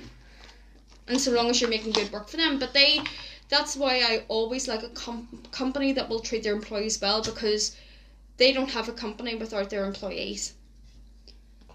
And this this is the thing like like also I I've been there for five years and I've been exposed to multiple people who've come and gone and they've worked in other companies. And I know the experiences I've built are through people that I know, and it's just it's taken time to like kind of build up that knowledge and experience and I've I've quickly learned to like in my in the first job I had at uni it was I felt like God I'm blessed that even I have a job, and everything they do for me must be amazing and like they were doing no, I, at the time it wasn't bare minimum because the culture hadn't kind of perfilated over here. Perfilated? Perfilated? I don't know. Oh, penetrated? I don't know. um, and then seeing how tech has grown, how fucking culture and work, and it's it, like gone are the days of like, be lucky that you have the job to, fuck, you know, be lucky that we have you, and I think it's the, It's not even ego, it's confidence. Hmm. I think your confidence has grown. It's not an ego that you have, it's more it's maybe been in a place where they they've respected my abilities and my my like ethics where they're like if you work hard we will fucking reward you We- in we- dividends. and i always remember i and it's the same line i tell everyone i work with like when i started when before i started they were like talking about like the job and they're saying if as long as you act like an adult or no yeah sorry you if you treat us like an adult we'll treat you like an adult. And that was the only rule they ever had. Be an adult and we'll be an adult to you so don't fuck us about we don't we won't fuck you Yeah, about but yeah. Whereas other places, it's always this like I remember seeing seeing the meme on like fucking I, I'm that guy now. I'm always on LinkedIn trying to get referrals and fucking all that kind of shit. And it was like Well, it's also because of the next thing we're going to probably talk about after the next break, which is our biggest thing probably for 2020, which is bricks and mortar. But mm-hmm. anyway, yes, and it was like someone they had this video and it's like no talking about people like no negotiating salaries and like I, I hate that kind of shit. I hate like you know nego- like your your job like a company. you hate an ego. Yeah, you a a absolutely company- hate a A company ego. should treat treat you with the respect that you deserve, and you should you, res, you should respect the company with the respect that they deserve. And someone was like, "Oh, we're going to pay you low salary to start because you're just you know we want we want to we want to prove if you're right for the job." It's like, well, I'm going to you know not do a great job until you prove yourself as a company to me. You know, if you're going to treat someone like crap, then Expect if gonna- you're, they're if you're going to pay somebody minimum wage, expect the minimum work. Mm-hmm. Exactly, and it's seeing how the evolution of how we work in companies and how they treat people, and like I never like when I started working there, they were like company culture and like all this. I'm like, what do you mean company culture? You come in, you do your job, and you go home. Well, what what, We- what else do you want? And then I kind of was like, well, if people are happy, they're going to do better work. Uh-huh. And if they're fucking treated well, they're going to Do gonna, better. They're going to you know But it's working through encouragement rather than chastisement because I've I don't even know if that's a word, but like you know why I'm a wee bit more fucked up going into this role because I worked for a company Yeah. and it was and like so you even listen to the like what like reading the Glassdoor reviews and all about this company said company. I'm so happy to feel that I'm not the only one and there's good professionals that I know that have worked for that company and it ended up that I had to message them and go for here what was your part like you know thing hmm. about this company? And exactly I mean even after I left to a T was just what happened to them. Where it's nearly a bully mentality where it's like if we work them really hard like fucking slave drivers pay them minimum get them minimum things but we have this idea of the sales and the bonus And and, the, uh, only, the only way you can make a living is if you meet targets. if you fucking haul ass and make targets that are completely on like for example like my targets i was in a wedding sort of par- partition of this company. Everybody knows that there's a wedding season.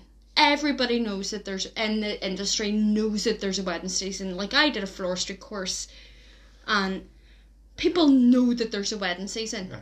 i started after wedding season and they were still wanting me to meet the targets that were going to happen in wedding season that's not realistic at all And it, it's the thing I always say is like, there's there's certain companies, and it's always like a small Northern Ireland based company, and it's like all they care about is profit. All they, they, they've like one founder or a couple of founders.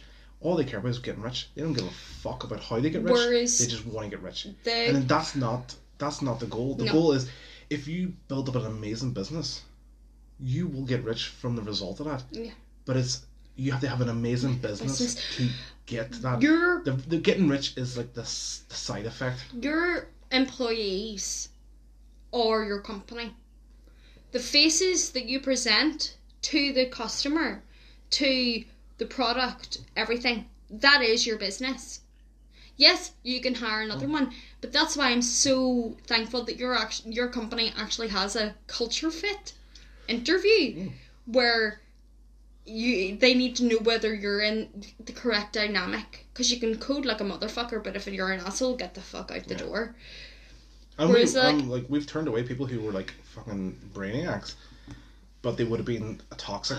uh, toxic for the work environment and because it's all about community whereas like even with the wee job that i have now yes it's a like you know home starter it started two guys you know wanting to do these things but i think it's because the nature of where i work and i think the fact that it is family and stuff they've been very good in wanting to try and maintain that the like their company isn't just them two.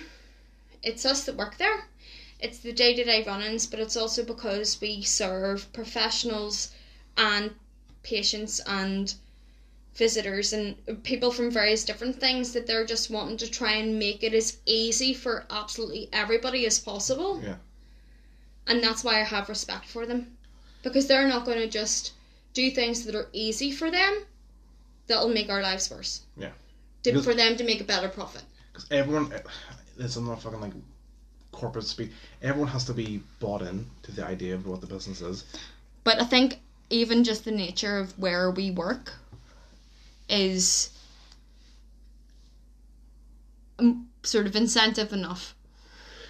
Like do they, a good job. They could because like they have a monopoly on their market. They could do the bare minimum and be a shitty fucking business, but no one has a choice.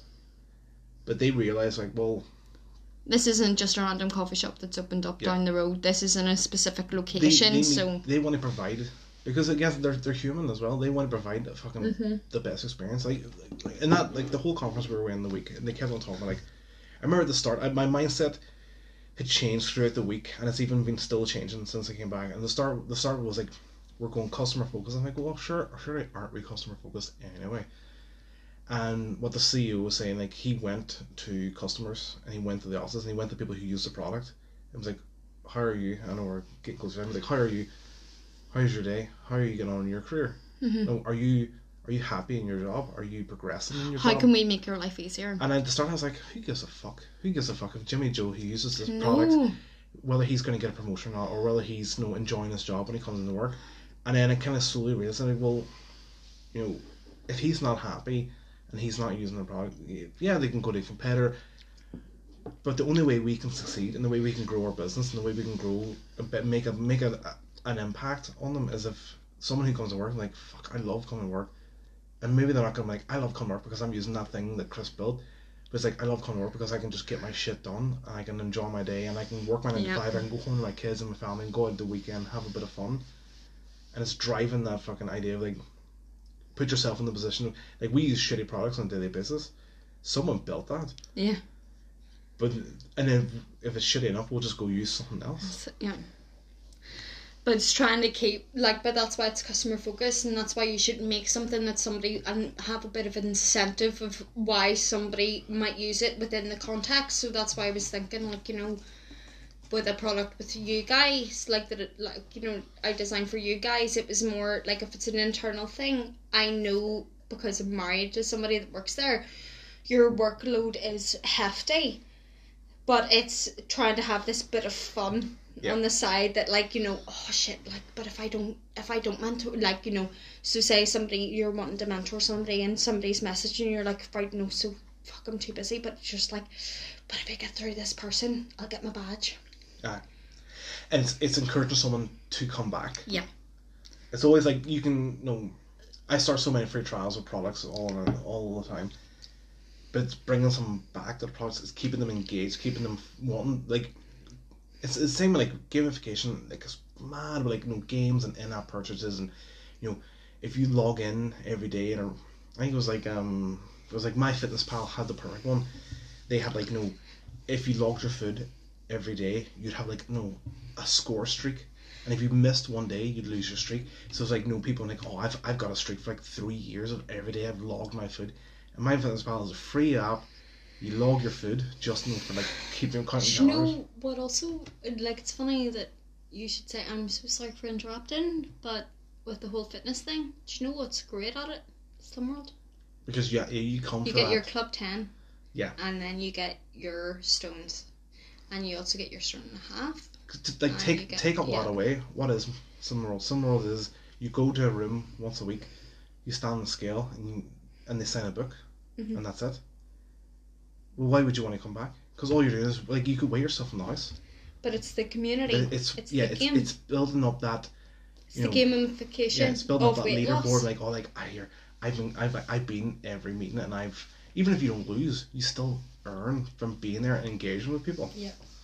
Right. Right. Okay. So We'll take another last break. and then the next one will just be quick conclusion, and We say it quick. It won't be. we'll see. Probably be another forty minutes. Sorry, guys. Bye.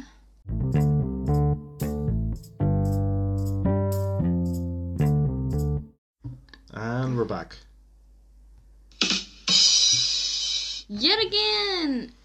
Sorry, I know these podcasts are really long between us, but we try to keep it as natural as possible. So that's why, like, you know yourselves if you've ever had those conversations that just tangents and webs and flows it's like and when I was I was saying on the break, I was talking to some people in work, and I was explaining like, oh, I I record a podcast with my, with my wife, and they're like, what? Really? Why? What? And then and they were like, well, do you edit it? And I was like, no, nope. because because like in the fact like if you if you're trying to edit something, it's not natural, and we want to just like sit. It's like the way I look at it is like we have a conversation, and like Ain't nobody got time for that. Nobody Yeah. wants to edit something. Um. So yeah, so we're back. So we're going to talk about other things that we're planning for the year. Well, or- it's more that we had originally planned for this year, but just life and priorities and things. Right, so the main thing is we are probably the most unconventional conventional couple ever. Where we have done everything in the conventional order, but we've overthought every single thing. So, for example, we met, we had a relationship, we got engaged after cons- careful consideration, Mhm. probably. Um, but also zero pressure or anything No. like that. But then we got married. But of course, and then of course we were like, we're not gonna be that couple that gets a dog after we get married because like, mm, we got a dog, and then we're like, oh, we're like, whatever. So we are buying a house. we're thinking about buying a house. Well, we are we're- buying we're- a we're- house. we're- yeah, we're planning. We're we're we are going to buy, but it's not going to be anytime immediately. the complete sort of cycle of emotions when it came to buying this house has gone up and down fully because what drives me insane is it's it's not easy. Like so, the concept of buying a house has existed for obviously before I was born. Why is it not being streamlined? Why is it not easy? We have all these systems like you know you can I, you can buy a car online. Mm-hmm. You can do whatever, but the, like they get a house, you have to like you know go view it. The viewings are only from two to four on a Sunday. The fuck. also people only put down like fucking measurements sometimes in feet sometimes in meters because that's fun and Then you have to get surveys. but then like when you actually go into the houses as well like you have to actually see the show homes i think and then but it's decorated to someone's style, not your not style. yours. Like, no, Mhm. you, like the thing is, you could walk in the living room and you could have a a five seater sofa that makes the living room look tiny. Yeah, for example, ours where the sofa was actually overhanging the wall because they were trying to like make it look as luxe as possible, but yet you would still walk into the house and be like, "Babe, this is tiny." Yeah. Like for the price that they're given, it's fucking tiny, and it's not even the big oversized furniture. It's just like literally you had to duck into some rooms, and I'm like, no, no houses have cupboards. Where do you put your mop? Where the fuck in these wee Yeah. three bed semis do you put your mop? Also, why was that wee random cupboard carpet carpeted? Can we talk Oh, about yeah. this? So in one of the houses we viewed, in like on the upstairs, I think it was, It was in one of the rooms. When you open the door of the room, It wasn't like- even a gas place Yeah. or It a hot press it or looked like anything. it looked like something that would have been a hot press, but it wasn't. And it was at like at chest level. There was like a little cupboard door you'd open up, and it was like the size of like a mini fridge Mhm. in in the wall, but it had carpet. But the carpet matched carpeted. the room. What the fuck is that Why? box for? Maybe you put I don't know. The on- like the only re- reason why you would find that in houses now is where they've put their gas boiler, but then they've like, oh, we'll just keep it as a cupboard, but the floor's a wee bit mucky, so we'll put a carpet on it. That's I think maybe they're putting carpet because they just don't still have exposed flooring. But, but then what do you put in there? But like the same wood, like I don't know, maybe it's a cost cutting technique. I have no idea, but I didn't Someone like had it. to cut a square of carpet to put in that thing, and they had to glue that fucking carpet down. I I don't And they all they obviously painted in that little room, that little um, I say room, the, the, the wee like box thing. I don't know. It was peculiar baby, as baby fuck. Yoda's bedroom. It was Baby Yoda's bedroom, but I it was peculiar as fuck, and I didn't I didn't like. I'm a very big person on vibes, so when I walk I into know, a house I and I get vibes, I'm like, ooh, ooh, good vibes. Can imagine myself being here, and I walked into both of those rooms and I was like, I would have to compromise I don't know. the fuck, and if I'm paying that amount of money, I don't want to compromise. Fucking sucks as well because so much money. The, and the, the the cheap ones are great, but it's like yeah, I live in this area where like they might set my house on fire. Yeah, or, or like they're great, but there's fuck all around me. Yeah, But I think we've come to the conclusion that with what we want, we'll pay a wee bit more for for the luxury because we've lived in a wee two bed terrace for a long ass time and it's old and it's close falling apart. years, I think, yeah. it, do, Um, it does the job. It's Well, we're, cool. no, we're over eight years. Yeah. No, we're over seven years. Over seven, yeah. It, it's one of those places like it does the job. Like I think the reason why we're still here is the fact the that like, convenience. and the rent hasn't increased. Mm-hmm. Like which, and that, that's the funny thing. Like so, I've been talking to people I work with, and they're like they're trying to like you know find somewhere to live and rent and and like listening to the stories they're talking about. They're like, oh no, I found this place, but it's like it costs like seven hundred or eight hundred, and like one of the guys he went to like he went to like apply like like when we came to rent here, the application form was just like. Okay, Well- so you sign your name on the application and that was it. And we had to have guarantors and that was it. Yeah, whereas like you know, he, like Shake went um recently and they were like they asked for like three months paychecks. I'm like, what what has that got to do with it? Maybe because there's no guarantor system. Mm. But even then, and the, the price of the places have gone up. Like we're we're like our rent hasn't increased in seven years. Scarily hasn't increased. And the house, the way I look at it, the house hasn't improved in seven years. But if, if we moved out, like the rent in here would jump by at least two hundred a month. Yeah, but also they would need to do Yeah, a lot. fuck ton. I think that's not, that's what they realise is just like Jesus, like we're lucky to be getting anything from this house. I think they're like these, these people are happy enough to live in this house, so let them live, and they don't. We, we don't bother them. They don't bother us. No. I fucking love the fact that I like. I don't. I can't remember the landlord looks like. I've seen him once in seven years. Yeah. Whereas I know people who like the landlord comes around quarterly Yeah. to like Inspect the and- house. Fuck that. But it, maybe it's a case of like we're, we're out of like the student kind of rental market and out of the area where like they're coming in to check that you haven't trashed the house. Like we we treat this funny. It's kind of I feel funny. Like we treat this like we own the home Yeah. because we like, we decorate it and we make it our make it a home for ourselves and because we, we live here all day every day. Whereas if you're a student, you know is that you're there for the year and you're going to move on, so you don't give a fuck. You're, you're not hang, you're not hanging paintings on the walls. You're not like you know get buying a furniture to fit in the places. Like you might get an IKEA desk sit in your room and buy like a poster of HMV and that's it. And blue tack it Yeah. to the wall. Gone with it. Like that's like that's that's the sign of like maturity. Gone are the days of blue tacking a poster to the wall. No, to you you're, frame. You're hang, no, you're hammering a nail into the wall to hang a framed picture. It's true, but like we've gone through so many rigmaroles because I know you're you are live your life by minimal viable product, minimum viable product. Oh, yeah.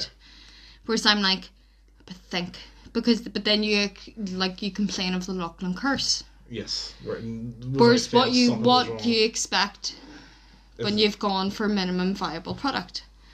Whereas maybe Yeah, yeah. just put a wee bit more money, a wee bit more sort of care into In- what investment. what it could be, rather than what it is right now.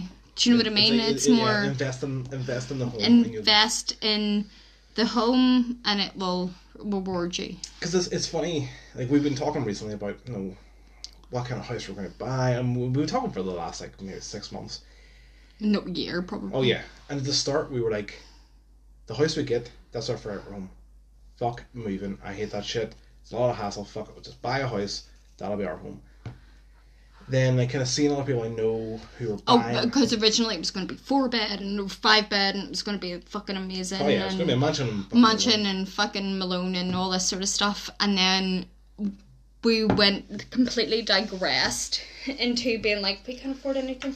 Can we not just get a house because this house is pissing us So off? and- yeah, and then I was like following the trend of a lot of people I know were like, you buy a house at a reasonable price.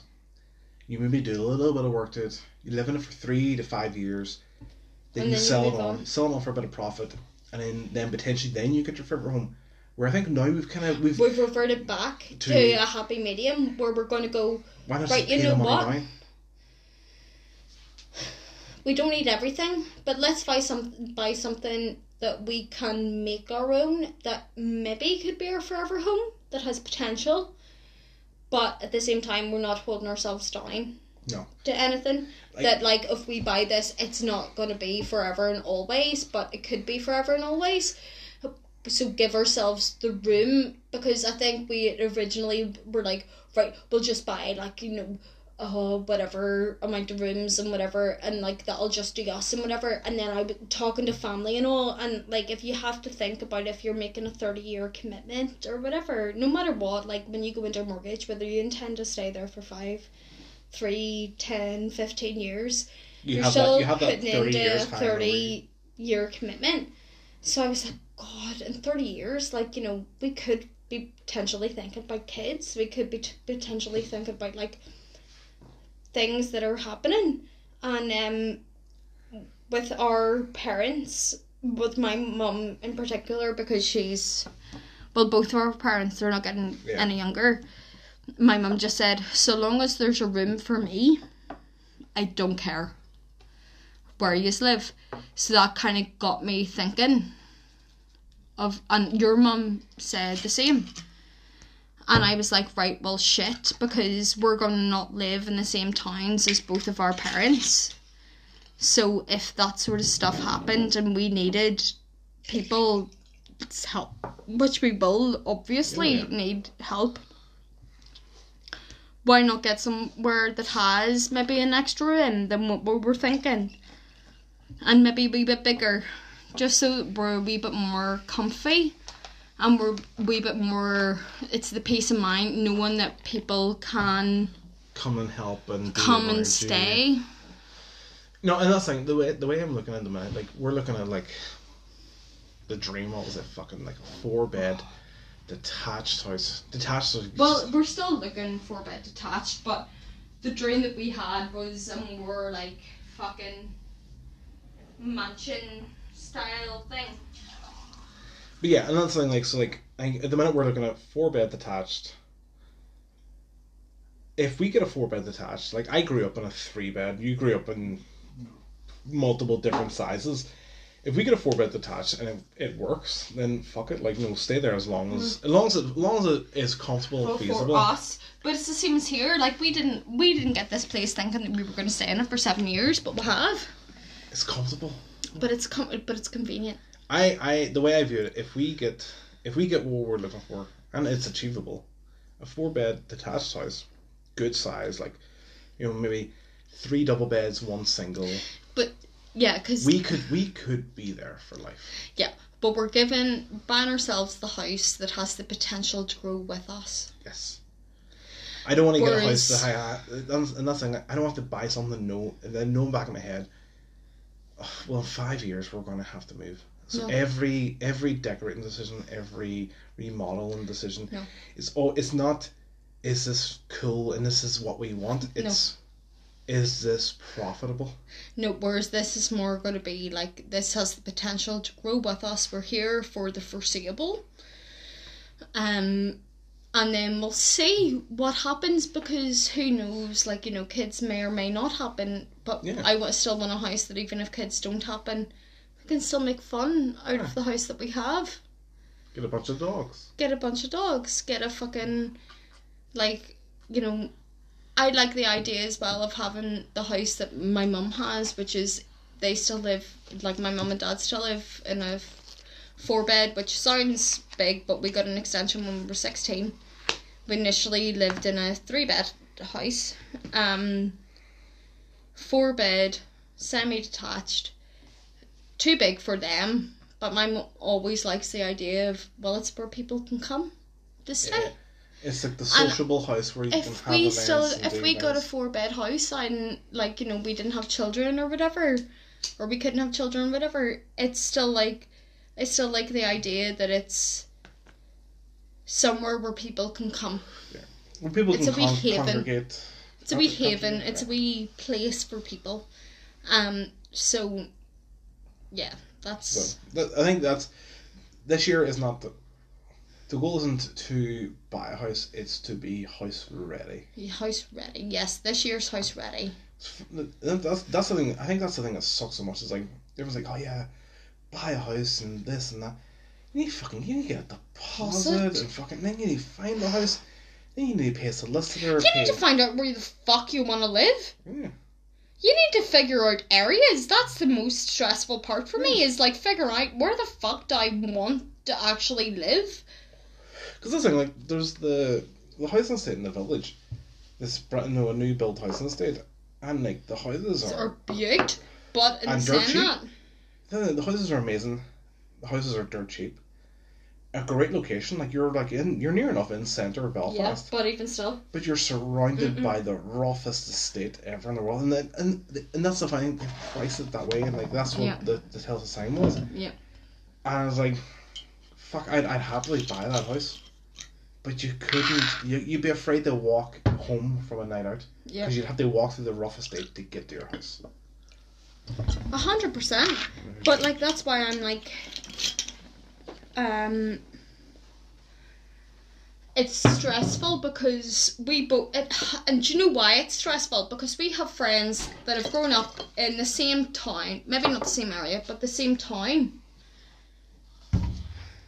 And they've lived in Belfast, but they've moved back home. That's easy for them because both of us, both of them, grew up in the same town. Yes. For us, it's completely fucking difficult because we are literally from opposite ends of the country. Yeah. Opposite ends. And it's trying to figure out something that works best for us. Yeah, because it's not about the parents. It's not about the parents because about the both of them have said to us, like, They'll travel. no matter where the fuck you are, we don't care so long as you're happy. Mhm. We do not give a fuck. And, like, that's a good parenting. Because at the end of the day, you can you can move to be close to your family, But, but I. but you have to think this. You to think that that house is not for them. It's for you and it's your for family. us, yeah. Whereas, like, Like we like I we could obviously we could move I, we could move back to Derry and live in a wee house and say but with fucking nothing for us. But it's like we can move to Comber and there'd still be fucking Nothing. nothing. for us. Whereas like we need to find a sort of happy medium that we're not making an arse over tits like, you know, commute for one or the Yeah, other. fuck that. Like I I don't want to be traveling an hour to work. Uh, No, but I mean like for one or the other. I mean Oh, our yeah, yeah. parents to actually get to We're, the house. I'm not saying like if it's if it's awkward like no. I don't want it to be an awkward drive for Like- either of them. If it's long for both of them, then it doesn't matter, because it's short for us to do our life. Like- because the thing is, your parents, your parents aren't going to be in the house every day, whereas we have. I this, this reminds me of the, the best uh, saying.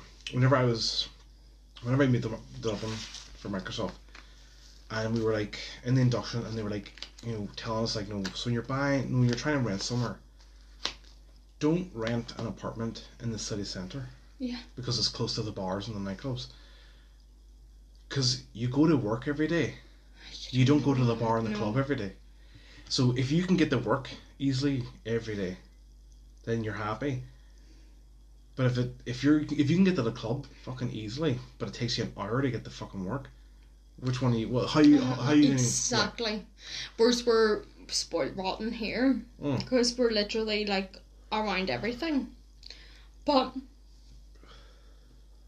I think we've worked out a good sort of. At least we're on the same wavelength. Yeah. That not one of us is going. Well, I need to be near my family. Well, No, you need no, to be near your that. family.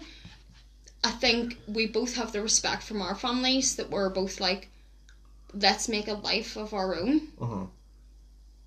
and but that's an easy enough commute for both of them. It might not be quick, but it's easy enough But for it's both not. of The them. thing is, it's not an everyday for them. No, but it's not an everyday for them. But it's also that's why let's get if we are moving somewhere, let's get maybe a slightly bigger house than we were initially thinking, So they can stay so they can fucking stay, because like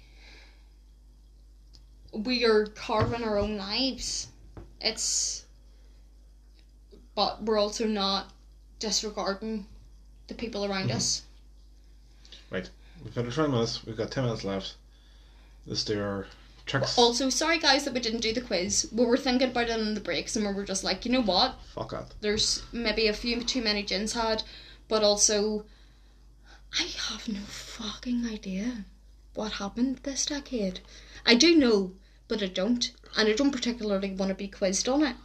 Because it'll maybe just show my complete ineptness when it comes to trivia and that sort of thing. So we're just gonna do our right, so help us out here.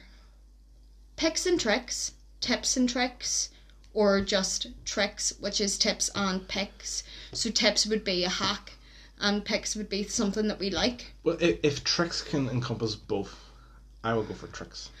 Go for tricks. So it's either a hack or something that we like. Yeah. We get two each? We get two each. Okay. But I have one this week, I think. That's fine. I think I, well, yeah, I, I, I've one that I know. Oh, actually, I have two. I have two. Okay. Right, you go first because I need to think of my second Right, one. I've got my first one, which is, oh my god, crafting videos on YouTube. Whether you want to do crafts yourself or just like people work, watching people working, it's so therapeutic to just watch people sew, or watch people macrame, or watch people DIY something for their house. It is so like in like well it also gives you ideas. You're like, oh fuck yeah, I could do that. You're never gonna. You're gonna buy the thing that originally it looked like. But like one can dream. But it's so therapeutic to watch people do things. So that's my first one. What's your second one? No, you do your one. I'll do my I first one. I'll do my first one. Okay. Um, so my, I it, it's it's a trick I don't pick the same thing, but I, I would say it's a trick. So my trick is, like the banking service Monzo. So it's like, it's, it's like a bank, but it's not a bank. It's all online. It's all through the app. Like the, you actually can't even. There's no website to use for which I just been around. But like yeah, so like I was in was, I was in the states last week, and being able to like you know use a use a card that was universally acceptable. Like I could just use it, and then what I love about Monzo is as they're like tapping the card or swiping it, or you're using your chip and pin, I get a notification the second it Yeah. happens, and it's you know they don't have the conversion rate the same way other banks do and all that kind of stuff. You instantly know what you're spending. But you not remember as well, babe. We opened our joint account Oh, over coffee. yeah, we were we were in a coffee shop in Comber and we opened a joint account. Yeah. And then two days later, the cards are out. Yeah. It was easy as shit, and And it's the, and the kind of cool it's thing, the like, giffgaff for banking. yes, it's the giffgaff for banking. banking. Um, and even the, the beauty, like the, it's kind of good but bad, but like they did like a kind of your year in review, so you can see where you're spending all your money and all this kind of, like all their banks are advancing, but they're because it's an internet first banking company, they're just pushing the product, and it's it's it's so good. So, y'all good. Mhm. Monzo was amazing, but the second one that I have is spring cleaning. And when I say spring cleaning, I mean getting rid of the shit you're keeping for the sake of it. Because I'm not joking you, babe. See, when you were away in Boston, I did my entire makeup because I've been getting this weird. Because is this a thing? Tell me, people, two of you that listen, is this a thing that you just develop allergies when you're turning 30? I don't know. But I've had these weird reactions to my skin. I'm breaking out in like nearly acne. It's weird. I've never had spots in my life, and I'm breaking out in so much of it and everything. So I was like, right, I'm just going to get rid of all of my makeup, old brushes, everything. Threw out a bin bag's worth of, I mean, over 10 year old crap that I was just keeping. Then did exactly the same with my toiletries, even so much so disgusting forewarning that I had this like hair remove and now I don't use hair removal cream, I just shave and do normal things. But I had this hair removal cream, I mean from probably about two or three years ago that when I lifted it was seeping orange fluid. Oof, oof. And I was going, Why do I still have this? Why do I still have this? I threw out my tanning mitt that was green. I threw out like fucking so much stuff, another bin bag's worth. Then I did my jewellery because I don't know what it is about me now. I especially with rings and bracelets and things. uh, Earrings are different, but with things like that, I like to wear the real shit Mm. and things that mean something to me Things that don't turn green. things that don't turn my finger green. So I threw out a lot of stuff. I kept a good lot of like you know a few costume pieces for like the likes of a special occasion or whatever. But um I threw out again through everything. Gave some to my friends, like threw out a lot of stuff that way. Then I also did y- no, two days ago, did my wardrobe. Now, my weight fluctuates, so I have a lot of different things from different sizes. But I bought a lot of beautiful clothes before we got married because it was I like I was quite small, but like not the smallest have been. But I mean, there was stuff in my wardrobe that from before we met, still in Oh. my wardrobe, and I was like, what the fuck? You're never gonna wear it. I'm never gonna wear it again. I'm just holding it for nostalgia.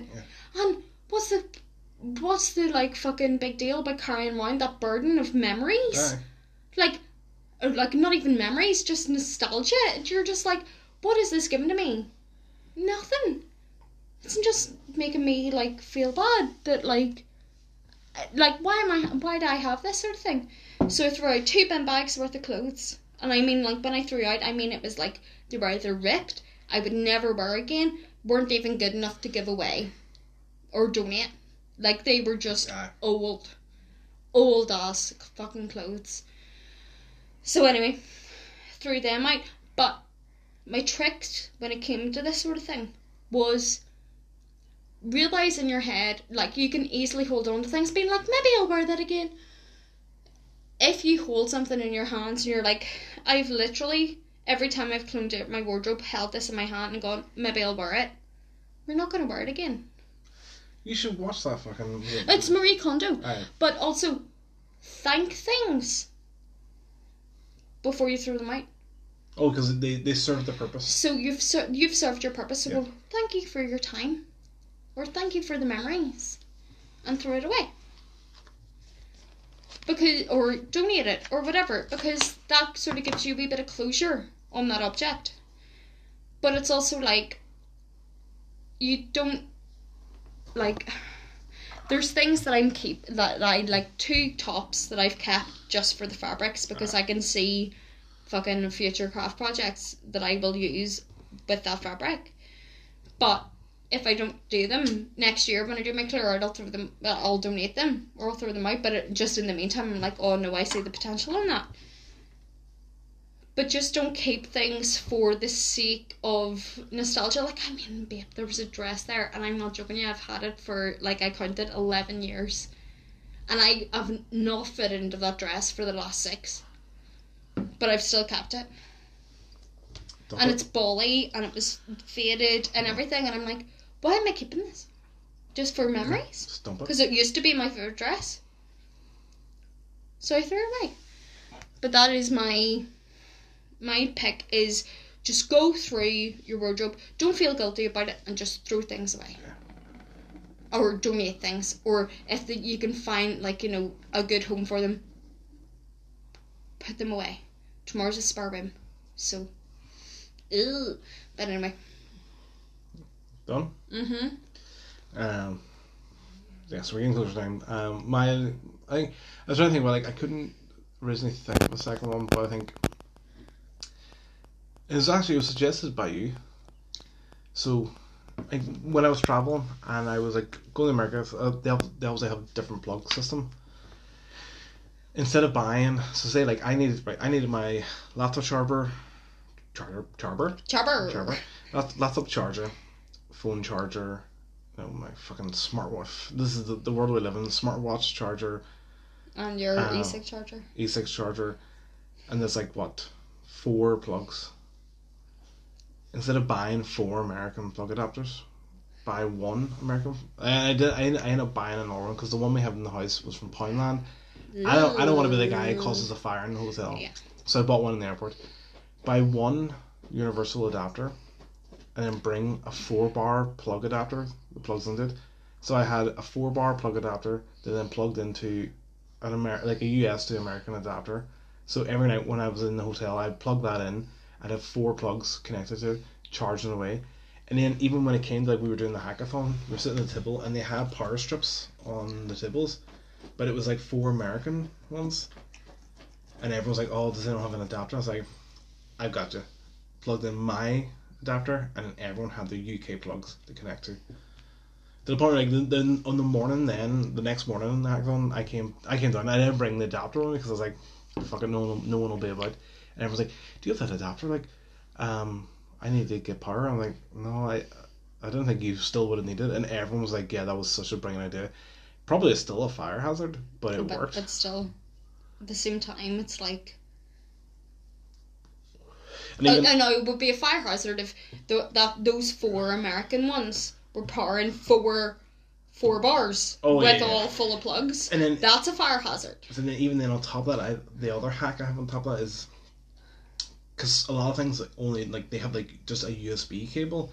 So I had the UK to American plug and an American four bar. The that was plugged into my four bar, and then I had two normal plugs, like two. It was like two laptops, and then I had a USB plug that had a USB hub plugged into it. So then I had four. Oh, yeah. Well, we were all watching it as we were doing. But So I had like a USB hub which had four USB plugs so people could plug in their phones, plus then three actual plugs, and then plugged into the. can this be the future? Instead of having to buy all these universal plugs, can there not be in hotels just a USB port? So th- and I thought going to the hotel because it was a modern hotel, they might have had USB plugs. Can you not just have a USB port for because some like do. how easy and less fire hazard would that be that a lot of hotel plugs would just have or like maybe a couple would be like you know you know you would need one or two adapters or whatever but that's like actually that's one the, thing for the house. but, like, if we, one if when we get the house, I want, especially in the bedroom. So like I've seen it. if We were in the hotel in Prague and it had you know two normal pl- like conventional plugs, but on those plug sockets was two USB, USB ports. ports yeah but like that's why I was thinking because we've been talking a lot about interior design because we just want to make sure that we're not scrimping when we buy our house on what we actually want because we've lived very cluttered and very like like on top of everything Yeah.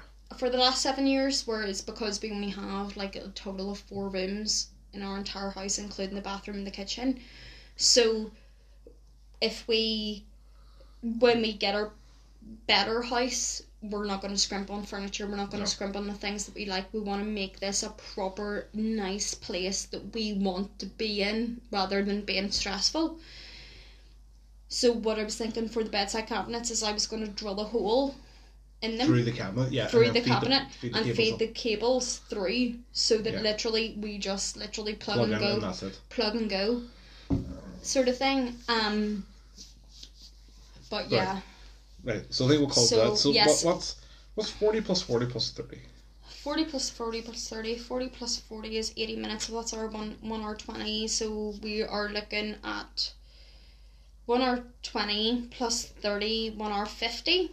One hour Nearly 50. 2 hours. Okay. So Nearly if, you, two if you've made this if you've made it this far, You're no tweet G. right. So tweet at Chris Laughlin. I made it this far, and I will give you something. You will give a like on your tweet. I will draw your picture. oh, Chris will draw your picture. If you made Chris this will far, doodle your profile so picture. at Chris Laughlin. Laughlin is L A U G H L I N. Yes. Or even better, tweet him a place where he can take a photograph and he will tag you Yes, where when Where- he takes that as long as it's in Belfast. So long as it's in within the South Belfast community. But um yeah, so that's it. Guys, um thank you for again for your patience. And I'm sorry that this isn't very professional or whatever, but I think it is professional. I think every podcast is different, but um Eventually, Yeah. we'll, we'll find a way to close the podcast and it. yeah. So We'll figure that out as we go. bye babes. Bye.